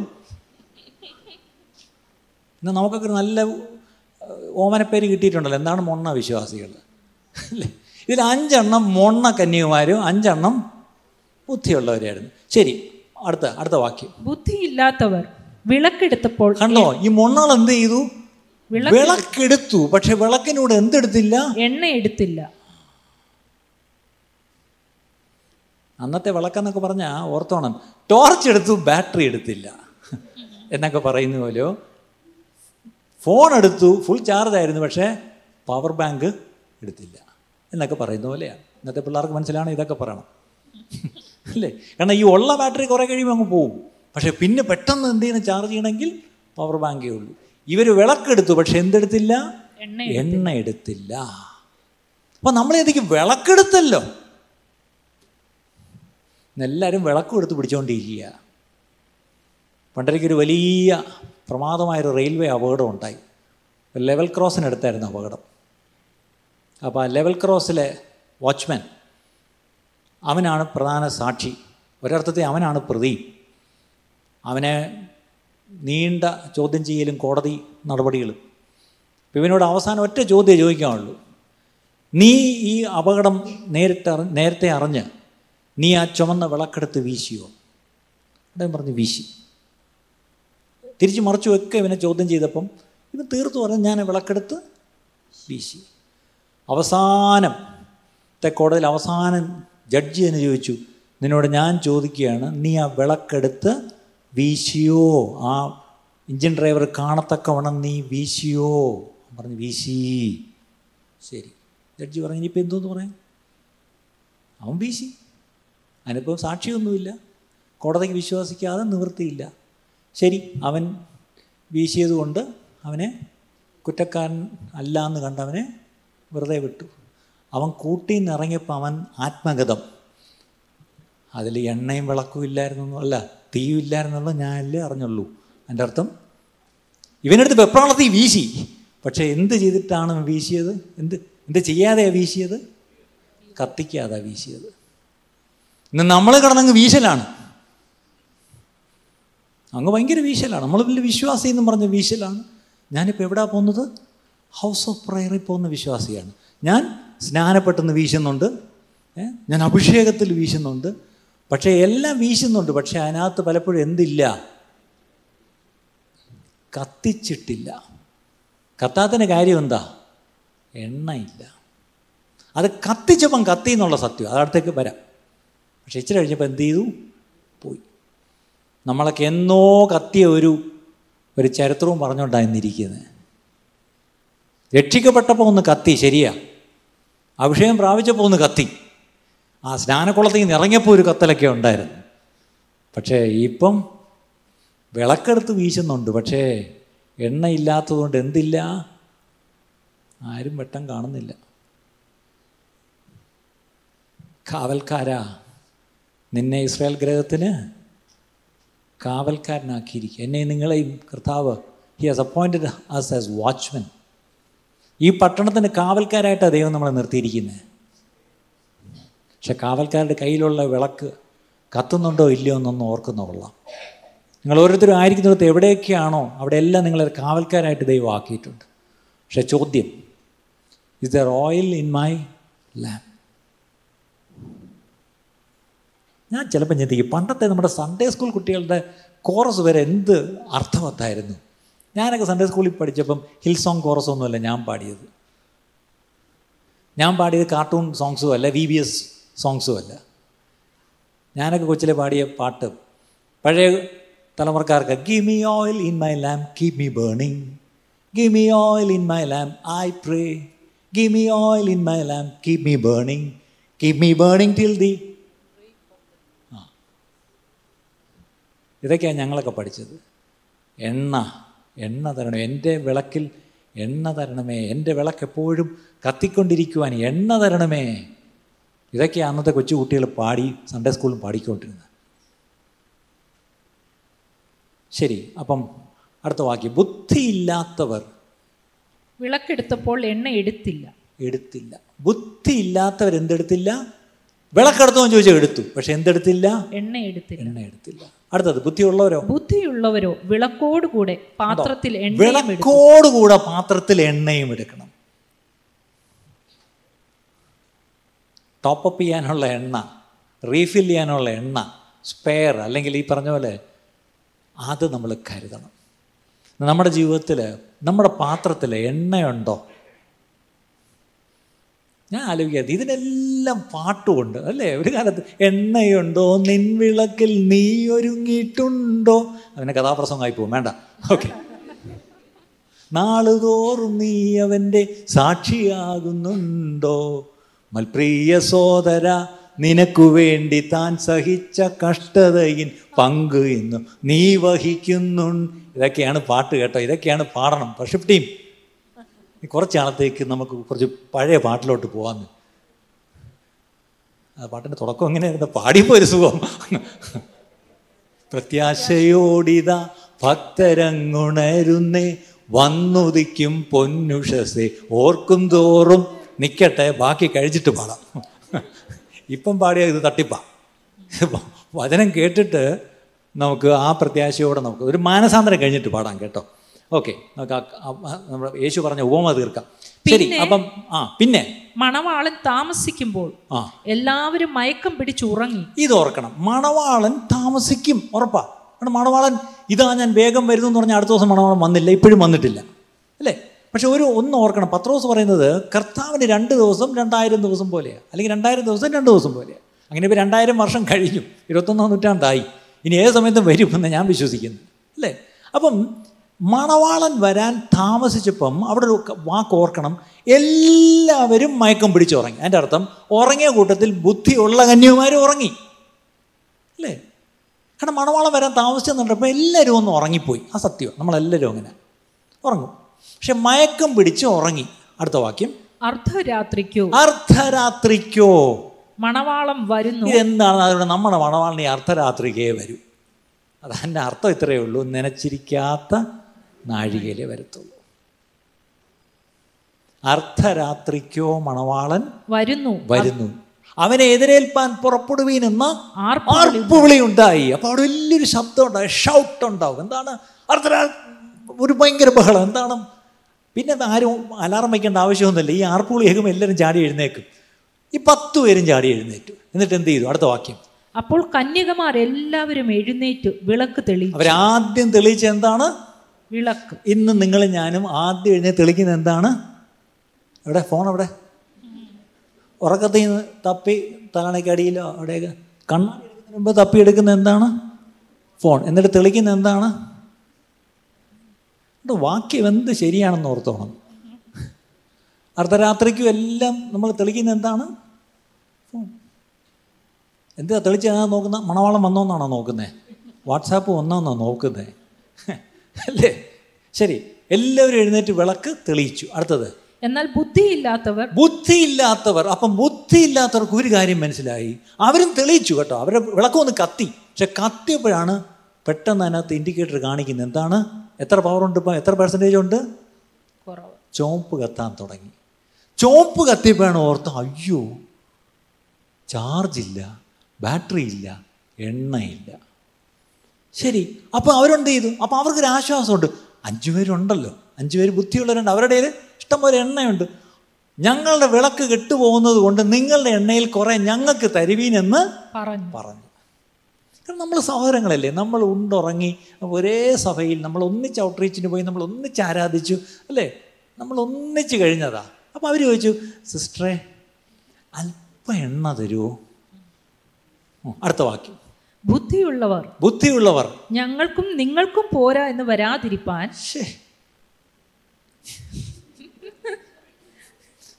But the prudent answered no ഞാൻ ആ നോ പറയാനാ ശേന്ന് പറഞ്ഞ കേട്ടോ. വായിച്ചതിന്റെ കുഴപ്പമില്ല. ഇംഗ്ലീഷിൽ അത് കറക്റ്റായിട്ട് അല്പം എണ്ണ തരുമെന്ന് ചോദിച്ചപ്പോൾ എന്ത് വരുന്ന അവരുടെ റെസ്പോൺസ് നോ ബുദ്ധിയുള്ളവർ പറയുന്ന ഒരു വാക്കാണ് നോ ആ സ്ഥാനത്ത് ഞാൻ എങ്ങാണുമായിരുന്നെങ്കിൽ ആണോ? ബാ. ഞാൻ രാവിലത്തെ സർവീസ് പറയായിരുന്നു ഈ സ്കൂളിൽ പഠിച്ചിട്ടുള്ളപ്പം ഫൗണ്ടൻ പെന്ന് മഷി ഒഴിച്ച ഇപ്പോഴല്ലേ ബോൾ പെൻ എല്ലാവരും ഉപയോഗിക്കും. മഷി ഒഴിച്ച ഫൗണ്ടൻ പെൻ ഉപയോഗിച്ചിട്ട് എത്ര പേരുണ്ട്? ഓക്കെ. അപ്പം എന്റെ വീട്ടിലും ഈ പേന ഉണ്ടായിരുന്നു. പക്ഷേ അതിനകത്ത് ഒരിക്കലും നിറച്ച് മഷി ഒഴിക്കാനുള്ള ഭാഗ്യം ഉണ്ടായിരുന്നില്ല. കാര്യം മഷിക്കുപ്പിയോട് മഷി കുപ്പി മേശി മേടിച്ച് വയ്ക്കുന്ന പതിവൊന്നും ഞങ്ങളുടെ ഇല്ല. പാവപ്പെട്ട ഉപദേശിയുടെ മോനാണ്. ഇവിടെ കഴിക്കാൻ വകയില്ല പിന്നെല്ലാം മഷി. അപ്പം ഞാൻ പക്ഷേ അഡ്ജസ്റ്റ് ചെയ്യും. പരീക്ഷ എഴുതിക്കൊണ്ടിരിക്കുമ്പം മഷി തീരും. ഇവിടെ അടുത്ത് മഷി. ഉടനെ അടുത്തിരിക്കുന്ന ഉദാര മനസ്കനായ എന്റെ സ്നേഹിതൻ ഒന്ന് കുടഞ്ഞു തരും ഡെസ്കിൽ ഉടനെ ഞാൻ പിടിച്ചെടുത്ത്. അതുകൊണ്ട് പിന്നെ ഇത് പറയുമ്പോൾ ഞാനൊന്ന് പറഞ്ഞോട്ടെ. ഇതുപോലെ പേന കുടഞ്ഞ് മഷി എടുത്തിട്ടുള്ള എത്ര പേരുണ്ട്? ആ. അപ്പം ദാരിദ്ര്യവാസികൾ വേറെ ഉണ്ട്. ഞാൻ മാത്രമല്ല. നിങ്ങൾക്ക് ഞാൻ പുതിയ തലമുറയെ നിങ്ങളെ കാണുമ്പോൾ എനിക്ക് ഐ ഫീൽ പിറ്റി എന്താണെന്നറിയോ? നിങ്ങൾക്ക് ഇങ്ങനത്തുള്ള നല്ല fun you miss all the fun നിങ്ങൾ വേറൊരു കാർട്ടൂൺ ലോകത്താണ് ജീവിക്കുന്നത്. അതൊന്നും ഒരു ഫണ്ണല്ല ഞങ്ങളുടെയൊക്കെ അതാണ്. ആ മഷി ആ രണ്ട് തുള്ളി കുടഞ്ഞ് അതിങ്ങോട്ട് ഊറ്റിയെടുത്തിട്ട് പിന്നെ എഴുത്ത് പിന്നെ പരീക്ഷ കഴിഞ്ഞ് അവസാനത്തെ പരീക്ഷയ്ക്ക് അതെല്ലാം കൂടെ കുടഞ്ഞ് അടുത്തയാളുടെ ഉടുപ്പിൽ അത്രയും ഫൺ ഇന്നത്തെ പിള്ളേർക്കുണ്ടോ? അവരെത്ര വീഡിയോ ഗെയിം കളിച്ചാലും എത്ര കമ്പ്യൂട്ടർ ഗെയിം കളിച്ചാലും ഈ ഫണ്ണുണ്ടാവും ഓടിച്ചിട്ട് പുറയിൽ മഷി ഉടഞ്ഞു വിടുന്ന ഒരു സുഖമുണ്ട്. ഓക്കെ കുറേ സമയത്തേക്ക് ദൈവ ധമയാന്നുള്ള മറന്നുപോയി. ഒരു നിമിഷം അറിയാതെ പഴയ സ്കൂൾ കാലത്തേക്ക് പോയി. ഓക്കെ ദൈവമേ ക്ഷമിക്കണേ. ശരി. അപ്പം ആ ബുദ്ധിയുള്ള കന്യകുമാർ ഒട്ടനെ പറഞ്ഞൊരു വാക്കാണ് ഉത്തരവാണ് നോ. ഇതെന്തിനാണ് കാണിക്കുന്നത് നമുക്കുള്ള എണ്ണ മറ്റുള്ളവർ കൊടുക്കാനല്ല. ഇത് ഞാൻ വളരെ പ്രധാനപ്പെട്ട ഒരു പോയിന്റിലേക്ക് വരിക. ഏലിയാവിനോട് ചെന്ന് ഏലീശ പറഞ്ഞൊരു കാര്യമുണ്ട്. നിന്റെ ഇരട്ടിപ്പങ്ക് ഡബിൾ പോർഷൻ ഡബിൾ പോർഷൻ ഇത് നമ്മളെപ്പോഴും പറയും. പക്ഷെ പണ്ടൊരു ദേവസ്വം പറഞ്ഞ് ഓർക്കുന്നുണ്ട് എടാ എനിക്ക് ഞാൻ ദൈവത്തിൽ നിന്ന് പ്രാപിച്ചു വെച്ചിരിക്കുന്ന അഭിഷേകം ഞാൻ നിനക്ക് തരുമോ ഞാൻ? എന്റെ നേരത്തെ അഭിഷേകം നിനക്ക് തരാൻ പറ്റത്തില്ല. ദൈവമാണ് നിന്നെ അഭിഷേകം ചെയ്യേണ്ടത്. നിന്നിലുള്ള അഭിഷേകം ചിലപ്പോൾ എന്റെ കൈവെപ്പിനാൽ ചിലപ്പോൾ ഒന്ന് ഇനിഷ്യേറ്റ് ചെയ്തെന്നിരിക്കും. അല്ലെങ്കിൽ അത് പറഞ്ഞല്ലോ ഒന്ന് ഒന്ന് ഫാനിറ്റ് ടു ഫ്ലെയിം ജ്വലിപ്പിച്ചെന്നിരിക്കും. അതൊക്കെ കാണും. പക്ഷേ എന്റെ അടുത്ത് ഞാൻ നിനക്ക് തരത്തില്ല എന്നൊരു ദിവസം പറഞ്ഞാൽ ഓർക്കുന്നുണ്ട് അത് സത്യമല്ലേ? നിങ്ങൾ കൊടുക്കുമോ നിങ്ങൾ വല്ല വേദനയും ഒന്ന് ടാങ്ക് ഫുൾ ടാങ്ക് ആക്കി വെച്ച് അപ്പോഴാണ് ഒരാൾ വന്ന് ചില തരുമോ എന്ന് പറഞ്ഞാൽ എന്നാ എനിക്ക് അത്രയും വേണ്ട എടുത്തോ. എന്ന് പറഞ്ഞാൽ അഭിഷേകം കൊടുക്കുമോ പിന്നെ നമ്മൾ എന്തിനാ ഇവരുടെയൊക്കെ പുറകെ അഭിഷേകത്തിന് പോകുന്നത് അവരുടെ അഭിഷേകം എടുത്ത് തരുമെന്നാണ് വിചാരിക്കുന്നത് അല്ലേ? ബുദ്ധിയുള്ള അഭിഷിക്തം പറയും നോ എനിക്ക് നിനക്കും പോരാതെ വരും. എന്നിട്ട് ഒരു ബുദ്ധിയും കൂടെ പറഞ്ഞു കൊടുത്തു. എന്താണ്? വിൽക്കുന്നവരുടെ അടുക്കൽ പോയി വാങ്ങിക്കോ വാങ്ങിക്കൊള്ളുവീൻ. അന്ന് ട്വന്റി ഫോർ അവർ പമ്പൊക്കെ ഉണ്ടായിരുന്നു. അല്ലെങ്കിൽ ലൂലുമാൾ അന്നേ ഉണ്ടായിരുന്നു ട്വന്റി ഫോർ അവേഴ്സ് ഏത് റേഷൻ കടയാണോ എന്തോ ഈ പാരാത്രിക്ക് തുറന്നിരുന്നത്? ഇവർ പോയി അടുത്ത വാക്യത്തിൽ. അവർ വാങ്ങുവാൻ പോയപ്പോൾ കണ്ടോ? ഇവിടെ അന്ന് ട്വന്റി ഫോർ അവർ കടയുണ്ടായിരുന്നു. അവർ വാങ്ങുവാൻ പാരാത്രിക്ക് ശേഷം എണ്ണ വാങ്ങിക്കാൻ പോയ ഇതുങ്ങളെ പിന്നെ എന്തോന്ന് വിളിക്കണം മൊണ്ണയെന്നല്ലാതെ ഇതുങ്ങൾ ഈ എണ്ണ വാങ്ങിയാൽ പോയി. റേഷൻ കട പോലെ അവർ വീട്ടിൽ ചെന്ന് നോക്കിയപ്പോഴാണ് അത് പൂട്ടിയിട്ടിരിക്കുന്നത്. അപ്പോഴാണ് എപ്പം തുറക്കും? രാവിലെ ഒമ്പത് മണിക്ക്. ബുദ്ധിയില്ല എന്ന് ചുമ്മയാണ് നിങ്ങളെ പറഞ്ഞത്. ഇതുങ്ങൾ ഈ വാങ്ങിക്കാൻ പോയ നേരത്തെ എന്തു പറ്റി? മണവാളം വന്നു. മണവാളം വന്നു. എന്റെ അർത്ഥം മണവാളൻ വേണ്ടി ഒരുങ്ങി നിൽക്കുമ്പോൾ ആ ഒരുക്കം അപ്പം ചെയ്തിട്ട് കാര്യമില്ല. എന്റെ അർത്ഥം you should be already prepared for the coming of the bride group you cannot get ready at the eleventh hour അങ്ങനല്ലേ? പതിനൊന്ന എലവൻത് അല്ലേ? അതെ. ഒരു ബമ്പർ സ്റ്റിക്കർ കണ്ടിട്ടുണ്ട്. Don't try to ripen at the eleventh hour you may die at ten fifty five എന്നോ. അതായത് പതിനൊന്നാം മണി നേരത്ത് മാനസാന്തരപ്പെടാൻ കാത്തിരിക്കരുത്. പത്തമ്പത്തിന് നീ തട്ടിപ്പോവും. എന്നൊരു ബമ്പർ സ്റ്റിക്കർ ഞാൻ പണ്ട് കണ്ടിട്ടുണ്ട്. ഇന്ന് നമ്മളെല്ലാം കാത്തിരിക്കുന്ന എന്ന് മാനസാന്തരപ്പെടാനാ? പറഞ്ഞേ? ദൈവം കരുണയുള്ളവനാണ്. ഒരു ഗ്രേസ് പീരീഡ് എനിക്ക് തരാതിരിക്കില്ല. അതായത് വെന്റിലേറ്റർ കയറുന്നതിന് മുമ്പ് ഒരു നിമിഷം അല്പം ഒന്ന് ബോധം തരും. അപ്പം ഞാൻ എന്ത് ചെയ്യും അതെന്റെ ശരിക്കുള്ള മാനസാന്തരമായിരിക്കും. കാരണം ഞാൻ ഇനി പോകുന്ന ഏതിലോട്ടാ? അല്ലേ?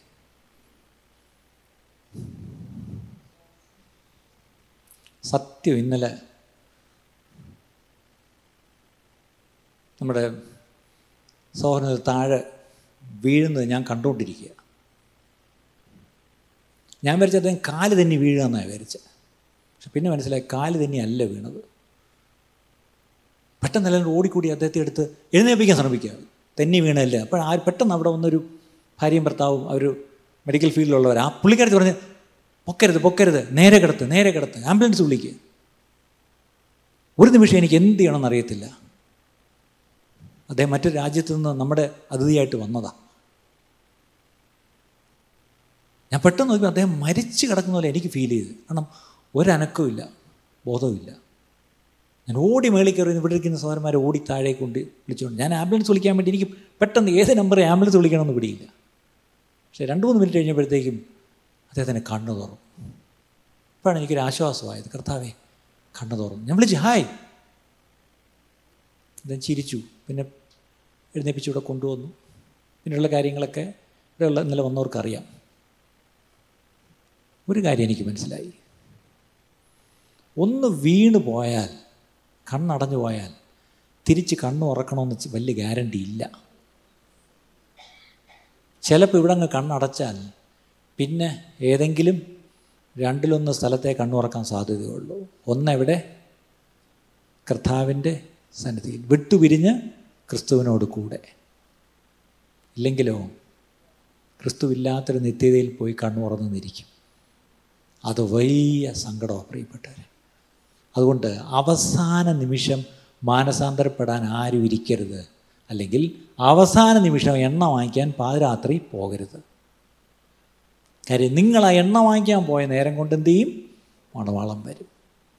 മണവാളം വന്നപ്പോൾ എന്തു പറ്റി? ഒരുങ്ങി നിന്നോർ തന്നോടുകൂടെ മണിയറയിൽ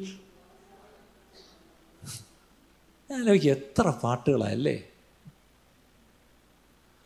രാജാതിരാജൻ മഹിമയോടെ വാനമേഘത്തിൽ എഴുന്നള്ളാറായി.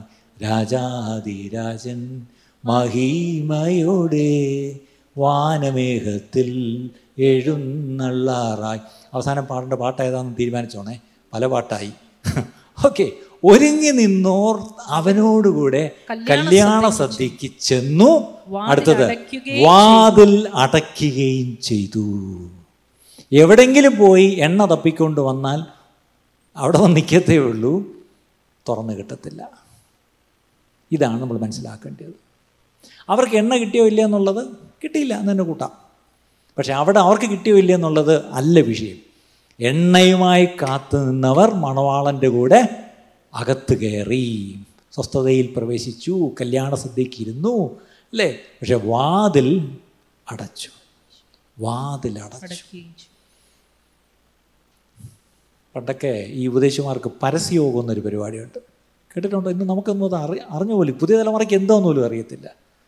എല്ലാ തെരുവുകളിൽ നിന്ന് ഒരു മെഗാഫോണോ അല്ലെങ്കിൽ ഈ പറഞ്ഞ പോലെ ഹാൻഡ് മൈക്കോ എന്തൊക്കെ വെച്ചോണ്ടല്ലേ പിന്നെ വലിയ സെറ്റപ്പ് ഇപ്പം ഈ ഇപ്പോഴെല്ലാവരും ചെന്ന് പരസ്യവും ചെന്നിട്ട് അത് ഫേസ്ബുക്ക് ലൈവ് വിടുകയാണ് എനിക്ക് അത് കാണുമ്പോൾ പുച്ഛമാണ് തോന്നുന്നത് സത്യം പറഞ്ഞാൽ. പക്ഷേ ഒരു കാലത്ത് ഈ പട്ടണത്തിലുള്ള മുഖ്യമാറി എല്ലാ ജംഗ്ഷനിലും പോയി പരസ്യവും നടത്തിയ ഒരു പാസ്റ്റർ ഉണ്ടായിരുന്നു. അദ്ദേഹം ഒരു കാലത്ത് ഞാൻ കുടിക്കൊണ്ടിരുന്ന ഐ പി സി ചേർത്തിലെ പാസ്റ്ററായിരുന്നു അദ്ദേഹം ഇതിന്റെ ഒരു സ്പെഷ്യലിസ്റ്റായിരുന്നു അപ്പോൾ അദ്ദേഹം ചുമ്മാ ചെന്ന് മൈക്കെടുത്ത് പ്രസംഗിക്കല്ല? പാടുന്നവരും കൂടെ വേണമെന്നൊരു വലിയ ആഗ്രഹമായിരുന്നു. അപ്പോൾ ഞങ്ങൾ മൂന്നാൽ ചെറുപ്പക്കാരും കൂടെ കൂടി സത്യം പറഞ്ഞാൽ ഈ തിരുവനന്തപുരത്തുള്ള മുഖ്യാറ് എല്ലാ ജംഗ്ഷനിലും ചെന്ന് നിന്ന് പരസ്യത്തിന് കൂടെ നിന്നിട്ടുണ്ട്. ഒരിക്കൽ തിരുമല ജംഗ്ഷനിൽ പരസ്യം നടത്തിയപ്പോഴാണ് ആദ്യമായിട്ട് ഒരു വന്ന് ഞങ്ങളെല്ലാം വിളിച്ച് ഒരു ഹോട്ടലിൽ കയറ്റി പൊറോട്ട ഇറച്ചി മേടിച്ച് തന്നു പുള്ളിക്ക് സന്തോഷം വന്നിട്ടിരിക്കാൻ വയ്യ. കാര്യം അത്രയ്ക്ക് നല്ല പരസ്യയോഗമായിരുന്നു. പക്ഷെ അന്ന് ആ പരസ്യയോഗം നല്ലോണം ഓർക്കണം. അവരൊന്ന് വിളിച്ചു പറയുന്ന ഒറ്റ കാര്യമുള്ളൂ. എന്താണ്? യേശു വരുന്നു. യേശു ക്രിസ്തു രാജാതി രാജാവായി മടങ്ങി വരും ഭൂമിയെ വാഴും അല്ലേ? എന്നൊക്കെ പറഞ്ഞ് അവർക്ക് വിളിച്ചു പറയാൻ ഒരു വലിയ സന്ദേശം ഉണ്ടായിരുന്നു. അപ്പം ഇവിടെ ഇന്ന് അവിടെ ഒരു കാര്യം ഓർക്കണം. അന്ന് അവർ പാടുന്ന ചില പാട്ടുകളുണ്ട്. ഈ പരസ്യത്തിന് പാടുന്ന പാട്ട് ഏതാ? ഞാൻ ചിലപ്പോൾ ചിന്തിക്കുക അന്നൊക്കെ എന്ത് വെറൈറ്റി പാട്ടുകളാണ് പരസ്യത്തിന് പാടുന്ന പാട്ട് സ്നാനത്തിന് പോകുമ്പോൾ പാടുന്ന പാട്ട് എന്താണ് കാത്തിരിപ്പയോഗത്തിന് പാടുന്ന പാട്ട് യോഗാരംഭ ഗീതങ്ങൾ എന്ന് പറഞ്ഞ് പാടുന്ന പാട്ട്. അതിനൊക്കെ വേറെ വേറെ പാട്ടുകൾ തന്നെ ഉണ്ടായിരുന്നു. കർത്തൃമേശം നടത്തുമ്പോഴുള്ള പാട്ടുകൾ അല്ലേ? ഒരു ഭവനം സന്ദർശിക്കുമ്പോൾ രോഗിയെ കാണാൻ ചെല്ലുമ്പോൾ പാടുന്ന പാട്ട് മരണസമയത്ത് പാടുന്ന പാട്ട് എല്ലാത്തിനും വെറൈറ്റി പാട്ടുകളുണ്ട്. അതിൽ ഈ പരസ്യോധന ഞാൻ നിന്നുമ്പോൾ പാടുന്നൊരു പാട്ടുണ്ട്. ആർക്കെങ്കിലൊക്കെ ഓർമ്മയുണ്ടോ? ഏ? വരുവീ ഈ നല്ല സമയം. പക്ഷെ അതെടുത്ത് പലരും സ്നാനത്തിനാക്കി. അതാണ് വേറൊരു പ്രശ്നം. അത് നല്ലൊരു പാട്ടാണ്. വരുവീൻ ഈ നല്ല സമയം വൃഥാവാക്കാതെ. കേട്ടോ അത് സത്യം അതിന് നല്ലൊരു ആഹ്വാനമാണ്. വരുവീൻ നല്ല സമയം. ഇപ്പോഴാണ് സുപ്രസാദ കാലം ഇത് രക്ഷാ ദിവസം അല്ലേ? ഇനി അതുപോലെ കൃപയുടെ വാതിലിത പൂട്ടുവാൻ തുടങ്ങുന്നേ. സോദര ഓടി വന്നാൽ നിന്നെ കൂടെ കയറ്റാം പ്രൈവറ്റ് ഹൗസിന്റെ കിളി വിളിക്കുന്ന പോലെ തോന്നും. പക്ഷെ അതൊക്കെ അതിനകത്ത് എന്ത് സത്യം? കൃപയുടെ വാതിലിത പുട്ടുവാൻ കൃപയുടെ വാതിലിതാ പുട്ടുവാൻ തുടങ്ങുന്നത് ഓടി വന്ന സൗര നിന്നെ കൂടെ? കയറ്റാം ഇന്ന് നമുക്ക് പറയാനുള്ള സന്ദേശം അതാ. The door is going to be shut very soon and once it is shut ദൈവം അടച്ചാൽ ആർക്കും? നോഹയുടെ കാലത്ത് പെട്ടകത്തിന്റെ വാതിൽ ആരാ അടച്ചത്? ദൈവം അടച്ചു. ഇതുപോലെ ഇന്ന് നമ്മളൊരു പെട്ടകത്തിലാണ് ഒരർത്ഥത്തിൽ. അല്ലേ ഇന്ന് ഈ പെട്ടകത്തിന്റെ വാതിൽ തുറന്നിട്ട് ആൾ കയറ്റിക്കൊണ്ടിരിക്കുക അല്ലേ? ഇന്ന് പെട്ടകത്തിന്റെ വാതിൽ തുറന്നിട്ട് ആളിനെ കയറ്റിക്കൊണ്ടിരിക്കുക നമ്മളൊക്കെ ഈ പെട്ടകത്തിനകത്ത് വന്ന് കയറി എന്നാണ് നമ്മൾ വിശ്വസിച്ചിരിക്കുന്നത്. അങ്ങനെ ആയിരിക്കണം കേട്ടോ. പക്ഷേ ഒരു ദിവസം ഈ പെട്ടകം എന്ത് ചെയ്യും? അടയ്ക്കും. ആ കൃപയുടെ വാതിൽ അടയും. പിന്നെ എത്ര വന്ന് മുട്ടിയാലും ഞങ്ങൾക്ക് കൂടെ തുറക്കണേ ഞങ്ങൾക്ക് കൂടെ തുറക്കണേന്ന് എത്ര മുട്ടിയാലും തുറക്കത്തില്ല. അപ്പോഴത്തേക്ക് ഒരു യുഗം കഴിഞ്ഞു. എന്താണ്? കൃപയുടെ യുഗം കഴിഞ്ഞു. അടുത്ത യുഗത്തിലേക്ക് മാറി. ഇന്ന് ഞാൻ നിങ്ങൾ ജീവിക്കുന്നത് ഈ കൃപായുഗത്തിലാണ്. ഇന്ന് ആ വാതിൽ തുറന്ന് കിടക്കുക. ഇന്ന് നമ്മൾ കൃപയാൽ അകത്ത് വന്നെങ്കിൽ ഒരു വലിയ ഒരു ഉത്തരവാദിത്വം ദൈവം നമ്മളെ ഏൽപ്പിച്ചിട്ടുണ്ട്. എന്താ? പുറത്ത് നിൽക്കുന്നവരെ കൂടെ അകത്ത് വരാൻ പറഞ്ഞു രാജാവ് ഒരു സദ്യ ഒരുക്കിയിട്ട് വേലക്കാരെ അയച്ചിട്ട് പറഞ്ഞു വേണ്ടപ്പെട്ടവരൊക്കെ ക്ഷണിക്ക്. എല്ലാവർക്കും വി ഐ പി ക്ഷണക്കത്ത് കൊടുത്ത് വിട്ടു. പക്ഷെ എനക്ക് തിട്ടിയവരെന്ത് ചെയ്യുന്നറിയാമോ അതിനെ അങ്ങ് ലാഘവത്തോടെ എടുത്ത് ആ എന്തോന്നു സമയമായപ്പോൾ എന്ത് ചെയ്തു വലിയ വില കൂടിയ ഭക്ഷണം കേറ്ററിനെയൊക്കെ വിളിച്ച് ഒന്നാം തരം സാധനം വിളമ്പി വെച്ചപ്പം കഴിക്കാൻ ആളില്ല. രാജാവിന്റെ ദേഷ്യം വന്നു. ഞാൻ ഓടിച്ചങ്ങ് പറയുക ആൾ വേലക്കാരൻ ഇങ്ങോട്ടോടാ ചെന്ന് വിളിച്ചോണ്ട് ആരെ? കാരണം വി ഐ പീസ് എല്ലാം എന്ത് ചെയ്തു അവർക്കെല്ലാം ക്ഷണം കിട്ടി. പക്ഷെ അവരൊക്കെ എന്ത് ചെയ്തു നിരാകരിച്ചു. Go to the byline bylines and highways വഴിയരികിലും എല്ലാം ചെന്നിട്ട് അവിടെ ഇരിക്കുന്ന ആരെ വേണേലും വിളിച്ചുകൊണ്ട് പോവാ അതിന് പറയാൻ നല്ല വാക്കുകൾ വായി വരുന്നുണ്ട് പക്ഷേ അൺപാർലമെന്ററി ആയതുകൊണ്ട് പറയുന്നില്ല. ആരെ വേണേലും വിളിച്ചുകൊണ്ട് പോവാ ഒരർത്ഥത്തിൽ വിളിക്കപ്പെട്ടവരെന്ത് ചെയ്തു ആ വിളിയെ അലക്ഷ്യമായെടുത്തു. താൻ സ്വന്തത്തിലേക്ക് വന്നു. സ്വന്തക്കാരോ? ശരിക്കും പറഞ്ഞാൽ ഈ വിളി ആദ്യം കിട്ടിയത് യഹൂദന്മാർക്കാണ് അല്ലേ? അതുകൊണ്ടാണ് യേശു അവരിലേക്ക് ആദ്യം വന്നത്. പക്ഷെ അവരെന്ത് ചെയ്തു? അത് അലക്ഷ്യമാക്കി കളഞ്ഞു.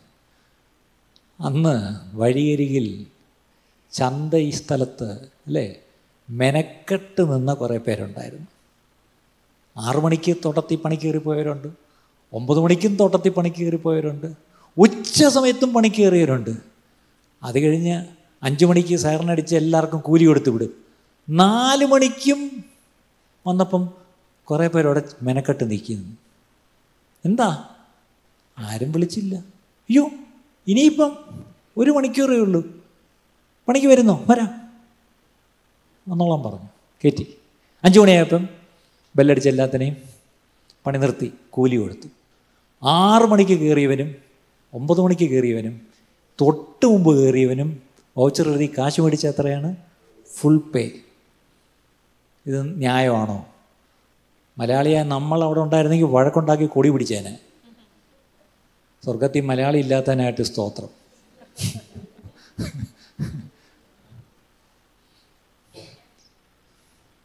മലയാളി എന്നുള്ള അർത്ഥം ഞാൻ പറഞ്ഞത് വേറൊന്നുമല്ല. നമുക്ക് എന്തു പറഞ്ഞാലും ഒരു കൊടിയുണ്ട്. അവിടെ പറ്റത്തില്ല. അവിടെ ഞാൻ പറഞ്ഞു വന്ന പദം ഇത്രയേ ഉള്ളൂ. ആരും വിളിച്ചില്ല എന്ന് പറഞ്ഞ് മെനക്കെട്ട് നിന്ന ചിലരുണ്ടായിരുന്നു. ഞാൻ ചോദിച്ചോട്ടെ ആ കൂട്ടത്തിൽ ഉള്ള വല്ലവരും ഇവിടെ? ഗ്ലോറി മാത്രം കൈപോക്കി ഞാനും കൂടെ പൊക്കിയേക്കാം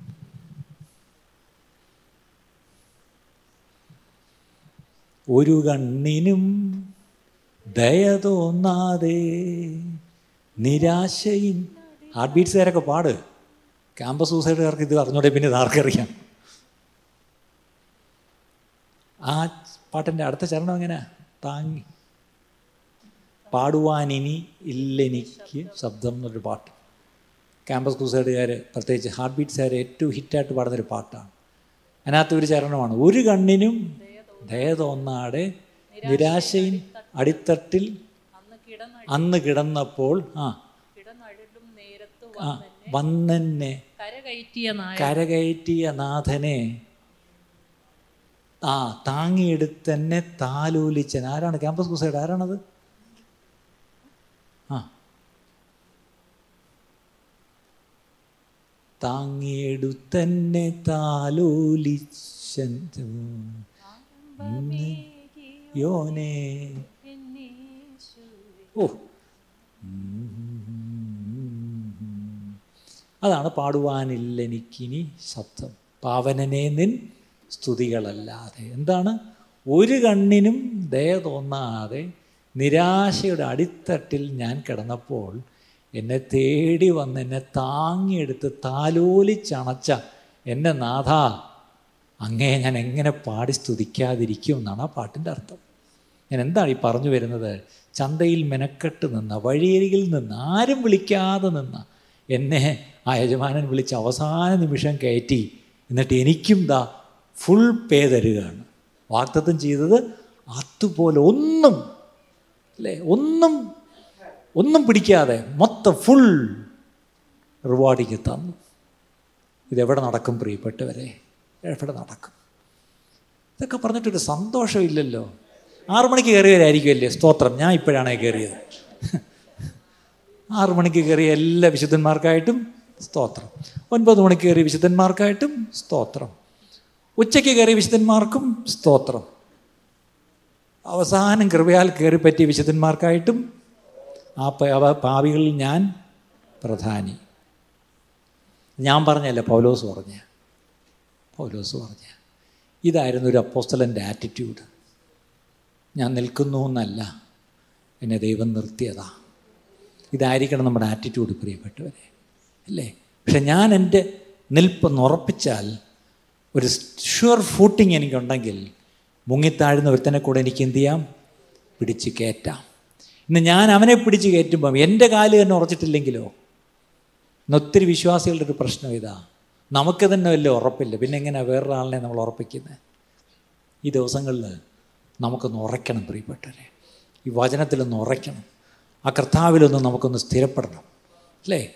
എങ്കിൽ തീർച്ചയായിട്ടും ചിലരെ കൂടെ ഈ തീയിൽ നിന്ന് വലിച്ചെടുത്ത് അവർക്ക് കൂടെ രക്ഷ നേടുവാനുള്ളൊരവസരം ദൈവം നമുക്ക് തരും. ശരി അവിടെ എന്തു പറ്റി? അവരൊരുങ്ങി നിന്നവർ കയറി അകത്ത് പോയി. അപ്പോൾ ഇന്ന് നമ്മൾ ഇത്രയും എന്റെ വാക്ക് ഞാൻ ഇവിടെ നിർത്തുകയാണ്. ഈ ഭാഗം ഞാൻ ഇവിടെ നിർത്തുക. ഇതിൽ നിന്ന് എന്തുമായിരുന്നു നമ്മളോടുള്ള അവന്റെ ആ ബുദ്ധി നമുക്ക് എന്താ പറഞ്ഞു തന്നത്? ആദ്യം ആരും നിങ്ങളെ തെറ്റിക്കരുത്. എന്റെ അർത്ഥം ബി അലേർട്ട് വളരെ സൂക്ഷ്മതയോടിരിക്കണം. അന്ത്യകാലത്തിന്റെ ലക്ഷണങ്ങൾ കാണുമ്പം നിങ്ങൾ നിങ്ങളെ ഒന്ന് സൂക്ഷിച്ചോണം ആദ്യം. അടുത്തത് ബി വൈസ് ഇപ്പം നമ്മൾ കണ്ടതാണ് ബി വൈസ് ബുദ്ധിയുള്ള കന്യകുമാരെ പോലെ നീ വിളക്ക് മാത്രം എടുത്താൽ പോരാ പക്ഷേ വിളക്കിനോടൊപ്പം എണ്ണയും എടുക്കണം. ഇനി ആ സമയത്ത് നിന്റെ സഹവിശ്വാസി എണ്ണ ചോദിച്ചാൽ കൊടുക്കരുത്. ഇത് സത്യം പറഞ്ഞ ഇതൊരു കോൺട്രാസ്റ്റാണ് ഞാനിപ്പം പറഞ്ഞത്. യേശു എന്താ പറഞ്ഞത്? പുതപ്പ് വന്ന് പിടിച്ചാൽ എന്തെടുക്കണം എക്സ്ക്യൂസ് മീ ആ ഷോളിന്റെ കൂടെ ചേരണത് ഇതാണ്. ഈ ഉടുപ്പാണ്. ഇതും കൂടെ ഊരിത്തരാം. ഷോളായിട്ട് മാത്രം കൊണ്ടുപോയി നിങ്ങൾക്ക് ഉവായ്പുള്ളി ഉടുപ്പ് കൂടെ തരാം. രണ്ടും കൂടെ മാച്ച് മാച്ചാണ്. ഒരാളൊന്ന് പറയാണ് ഒരു കിലോമീറ്റർ ഒന്ന് എന്റെ കൂടെ വരൂ. എന്തിനു ഒരു കിലോമീറ്റർ? രണ്ട് കിലോമീറ്റർ വരാം. ഇതാണ് നമ്മളെ പഠിപ്പിച്ചത്. പക്ഷേ എണ്ണ ചോദിച്ചു വരുന്ന വിശ്വാസിക്ക് കാര്യം പിടി കിട്ടിയല്ല. കിട്ടിയ എണ്ണ കളഞ്ഞു കുളിക്കരുത്. ഡോണ്ട് ബി ഓവർ റൈച്ചസ്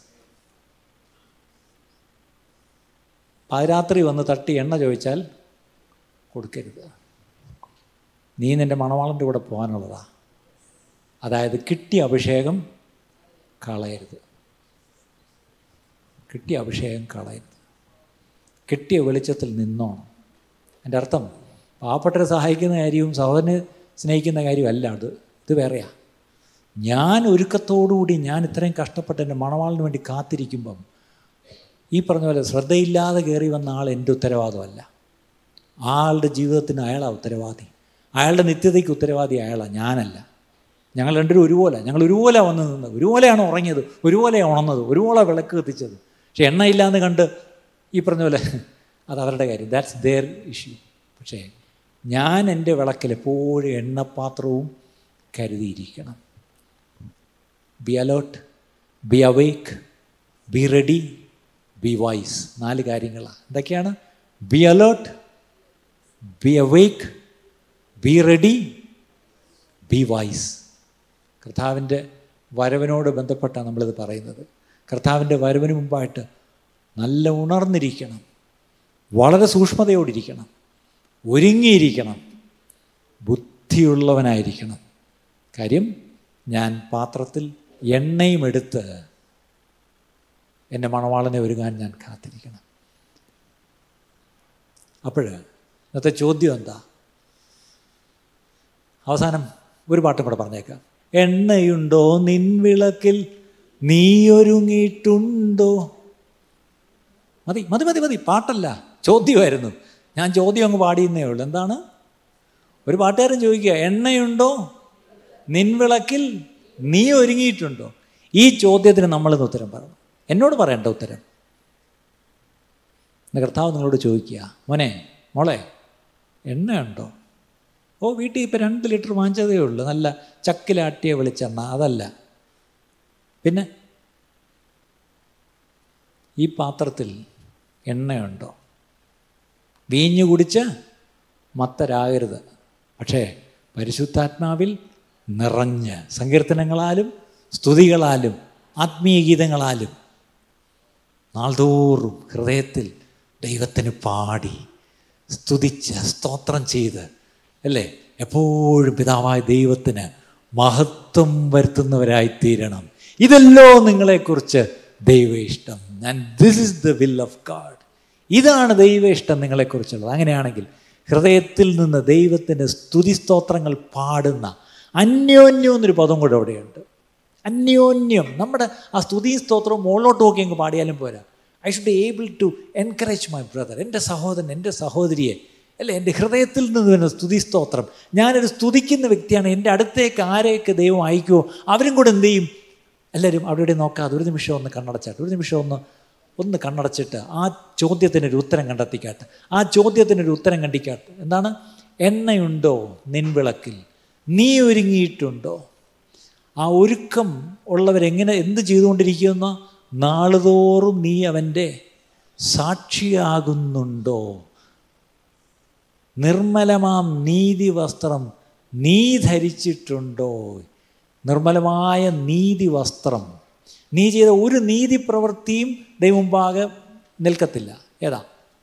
നിനക്ക് ദൈവം തന്നൊരു നീതി വസ്ത്രമുണ്ട് അത് നീ ധരിച്ചിട്ടുണ്ടോ? നേരത്തെ രാജാവ് സദ്യക്ക് വിളിച്ച കഥ പറഞ്ഞല്ലോ.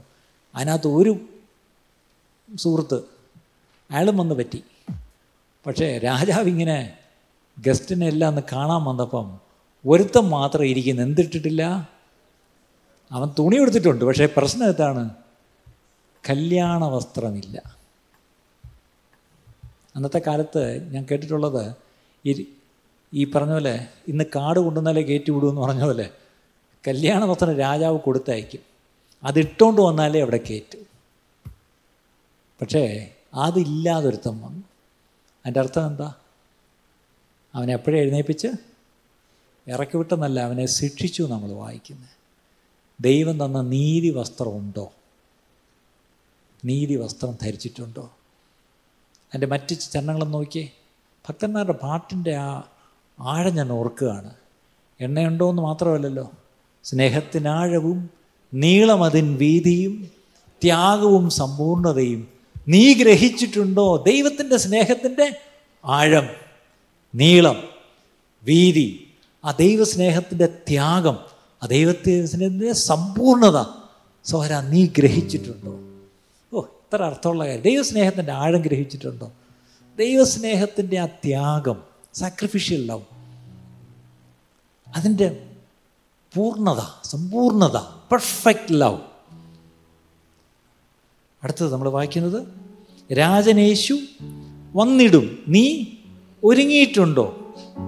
നാളുതോറും നീ അവന്റെ സാക്ഷിയാകുന്നുണ്ടോ? ഐ യോ വിറ്റ്നസ് മൽപ്രിയ സോദര നിനക്ക് വേണ്ടി താൻ സഹിച്ച കഷ്ടതയിൻ പങ്ക് എന്ന് നീ വഹിക്കുന്നുണ്ടോ? കഷ്ടതയുടെ പങ്ക്. യേശുവിന്റെ കഷ്ടത. അപ്പോൾ നമ്മൾ പറയും കഷ്ടത യേശു ഒരിക്കലായിട്ടും അത് വഹിച്ചു. എന്തിനാ ഞാൻ വഹിക്കുന്നത് അവന്റെ കഷ്ടതയിൽ ഒരു കൂട്ടായ്മ നമ്മൾ പാലിക്കണം. പാരിലാരും പാടിടാത്ത പാട്ട് നമ്മൾ പാടും. പാരിലാരും ചൂടിടാത്ത ഒരു വാടാമുടി അല്ലെങ്കിൽ വാടാ കിരീടം ചൂടും. ജീവന്റെ നാഥനായി ത്യാഗം സഹിച്ച നാം സ്നേഹമണവാളനോട് സിയോൻപുരേ വാഴും. ഹാ എത്ര മനോഹരമായൊരു പാട്ട്. ലക്ഷ്യമെങ്ങും കാണുന്നല്ലോ കർത്തൻ തൻ വരവിൽ. നിത്യമായ രക്ഷയെ തൻ. ആ വാക്കിന്റെ ഭംഗിയുണ്ടോ? ആ ഭാഷയുടെ ഭംഗിയുണ്ടോ? ലക്ഷ്യം രക്ഷ പക്ഷം ലക്ഷത്തിൽ അക്ഷയനാം ക്ഷണത്തിൽ. അക്ഷയര എത്ര ക്ഷായുണ്ടായിരുന്നു? പഴയ പാട്ട് എഴുതിയ ഭക്തന്മാരൊന്നും ഭാഷ അറിയാത്തവരൊന്നും അല്ല കേട്ടോ. നല്ല ഒന്നാം തരം കവികളായിരുന്നു അവർ ദരിയ ദേവദാസനെ എനിക്കറിയാം അതുകൊണ്ടാണ് പറഞ്ഞത്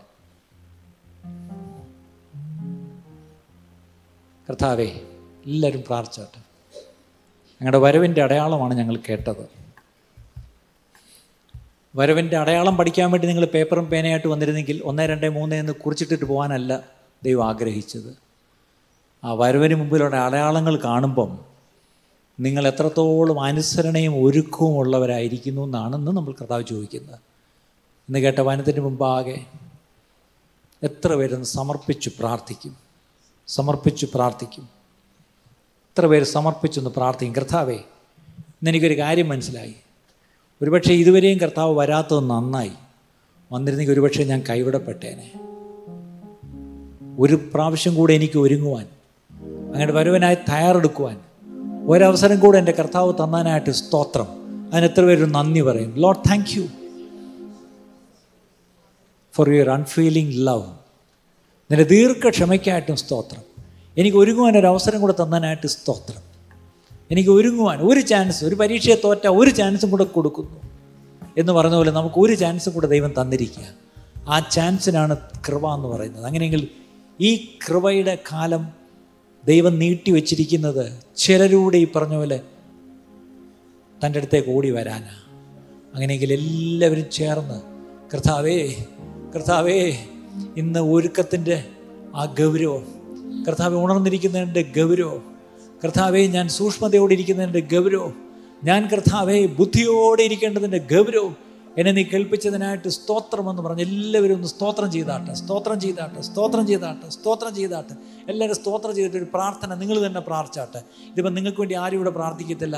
I want each and every one of you to pray prayer to the Lord personally and privately saying Lord I repent ഞാൻ മാനസാന്തരപ്പെട്ട് മടങ്ങി വരുന്നപ്പ. അങ്ങയുടെ വരവാണ് ഇനി കർത്താവെ ഇനി ലോകം കാണാൻ പോകുന്നൊരു വലിയ സംഭവം. ഇനി ലോകത്തിൽ സംഭവിക്കാൻ പോകുന്നൊരു വലിയ കാര്യം അങ്ങയുടെ വരവാണെങ്കിൽ കർത്താവെ അത് ലോക മനുഷ്യർ എത്ര അത് മനസ്സിലാക്കുന്നുണ്ടെന്നോ അവരെത്ര പേര് ഇത് കാണുമെന്നുള്ളതല്ല വിഷയം. ഞാനത് കാണും. അങ്ങയുടെ വരവിൽ ഞാൻ അങ്ങയുടെ മുഖം കാണും. ഒത്തിരി പേര് ഇവിടെ നിന്ന് പോയി എന്നല്ല ഞാൻ കാണാൻ പോകുന്നത്. ഞാൻ അങ്ങയുടെ മുഖം അങ്ങ് വന്ന് കാണും. ഹാലലൂയ. ആ പ്രത്യാശ ഇല്ലാത്ത ആരെങ്കിലും ഞങ്ങളെ കേൾക്കുന്നുവെങ്കിൽ ഇന്ന് ആ പ്രത്യാശ പ്രാപിച്ചോണം. ആ പ്രത്യാശ ഉണ്ടാവണമെങ്കിൽ ആദ്യം വിശ്വാസം കർത്താവിൽ വെക്കണം. ഹാലലൂയ. മാനസാന്തരപ്പെട്ട് കർത്താവിനെ രക്ഷകനും കർത്താവുമായി ജീവിതത്തിലേക്ക് സ്വീകരിച്ച് ഏ പാവങ്ങൾ വിട്ടൊഴിഞ്ഞ് കർത്താവിന്റെ വചനപ്രകാരം ജീവിക്കുവാനൊരു സമർപ്പണം നമ്മൾ ഓരോരുത്തരും എടുത്തിട്ടുണ്ടെങ്കിൽ ആ സമർപ്പണത്തോടെ നമ്മൾ കാത്തിരിക്കേണ്ടത് മറ്റൊരു കാര്യത്തിനും വേണ്ടിയല്ല. എന്റെ കർത്താവ് വരും. വരുവാനുള്ളവൻ വരും. താമസിക്കയില്ല. അങ്ങനെ ആ കർത്താവിന്റെ വരവിന് വേണ്ടി ഞാൻ ഒരുങ്ങി കാത്തിരിക്കും എന്ന് പ്രത്യാശയുള്ള എത്ര പേരുണ്ട്? അതിനുവേണ്ടി സമർപ്പിക്കുന്ന എത്ര പേരുണ്ട്?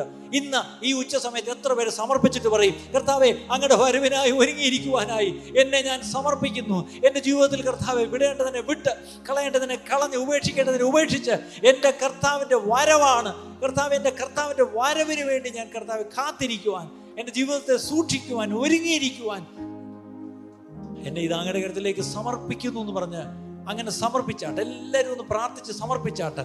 ഹാലലൂയ ഹാലലൂയ ഹാലലൂയ ആ കർത്താവിന്റെ വരവിന്റെ എല്ലാ ലക്ഷ്യങ്ങളും നമ്മുടെ ചുറ്റും കാണുന്നുണ്ട് പ്രിയപ്പെട്ടവരെ.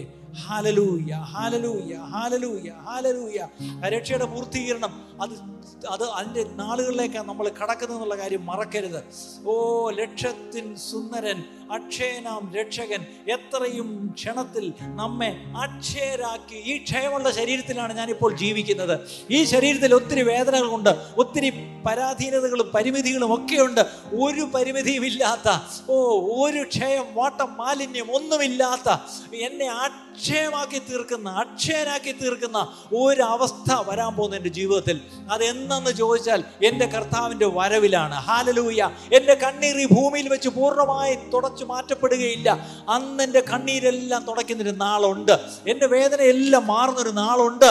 എന്റെ എന്റെ കഷ്ടങ്ങൾ ദുഃഖങ്ങളും എല്ലാം നീങ്ങുന്ന ഒരു നാളുണ്ട്. അത് ഈ ഭൂമിയിൽ വെച്ച് നമുക്ക് നൂറ് ശതമാനം ഗ്യാരണ്ടി ഇല്ല. പക്ഷെ എന്റെ കർത്താവിന്റെ വരവിലാണ്. അങ്ങനെയെങ്കിൽ എന്റെ താല്പര്യം കർത്താവിന്റെ വരവായിരിക്കും. എന്റെ ആഗ്രഹം കർത്താവിന്റെ വരവായിരിക്കും. എന്റെ പ്രാർത്ഥന കർത്താവിന്റെ വരവായിരിക്കും. അങ്ങനെയുള്ളവർക്ക് മാത്രമേ ഉറക്ക തന്റെ ഇടത്തോടുകൂടി പ്രാഗൽഭ്യത്തോടുകൂടി കൈകൾ ഉയർത്തി ആമേൻ. കർത്താവായ യേശുവേ വരണമേ. ആമേൻ. കർത്താവായ യേശുവേ വരണമേ എന്ന് കൈ ഉയർത്തി പറയുവാൻ കഴിയണമെങ്കിൽ ആ കർത്താവിന്റെ വരവായിരിക്കണം നമ്മുടെ താല്പര്യം. ആ പ്രത്യാശയുള്ളവരെല്ലാം ദൈവത്തിൽ എഴുന്നേറ്റ് നിന്ന് ഹാലലൂയ ലക്ഷ്യമെല്ലാം കാണുന്നല്ലോ. കർത്തൻ തൻ വരവിൽ നിത്യമായ രക്ഷയെ താൻ പക്ഷമായി നൽകിയിടും. ഹാലലൂയ സന്തോഷമുള്ള എല്ലാവർക്കും പ്രത്യാശയോടുകൂടെ ആ പാട്ട് നമുക്ക് പാടി ദൈവത്തെ നമുക്ക് സ്തുതിക്കുകയും. ഇത് ശരിക്കും ദൈവത്തോട് പാടുന്ന ഒരു പാട്ടല്ല.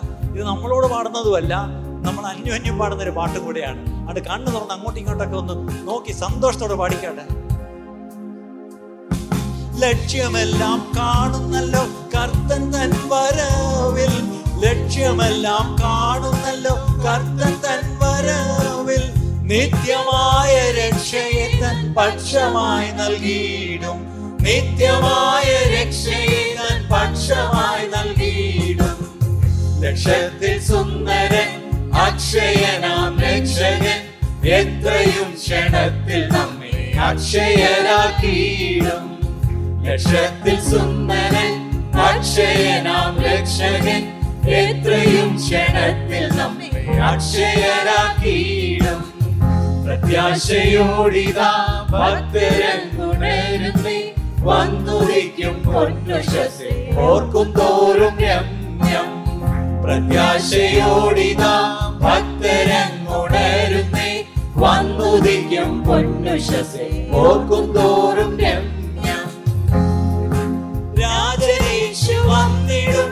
നീ ഒരുങ്ങിയിട്ടുണ്ടോ? രാജനേശു വന്നിടും.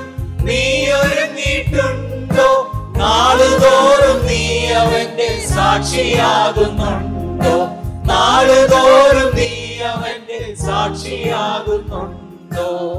മൽപ്രിയ സോദര നിനക്കു വേണ്ടി ഞാൻ സഹിച്ച കഷ്ടതയിൽ പങ്കുയെന്നും നീ വഹിക്കുന്നുണ്ടോ. മൽപ്രിയ സോദര നിനക്കു വേണ്ടി താൻ സഹിച്ച കഷ്ടതയിൽ പങ്കുയെന്നും നീ വഹിക്കുന്നുണ്ടോ എണ്ണയുണ്ടോ നിൻ വിളക്കിൽ?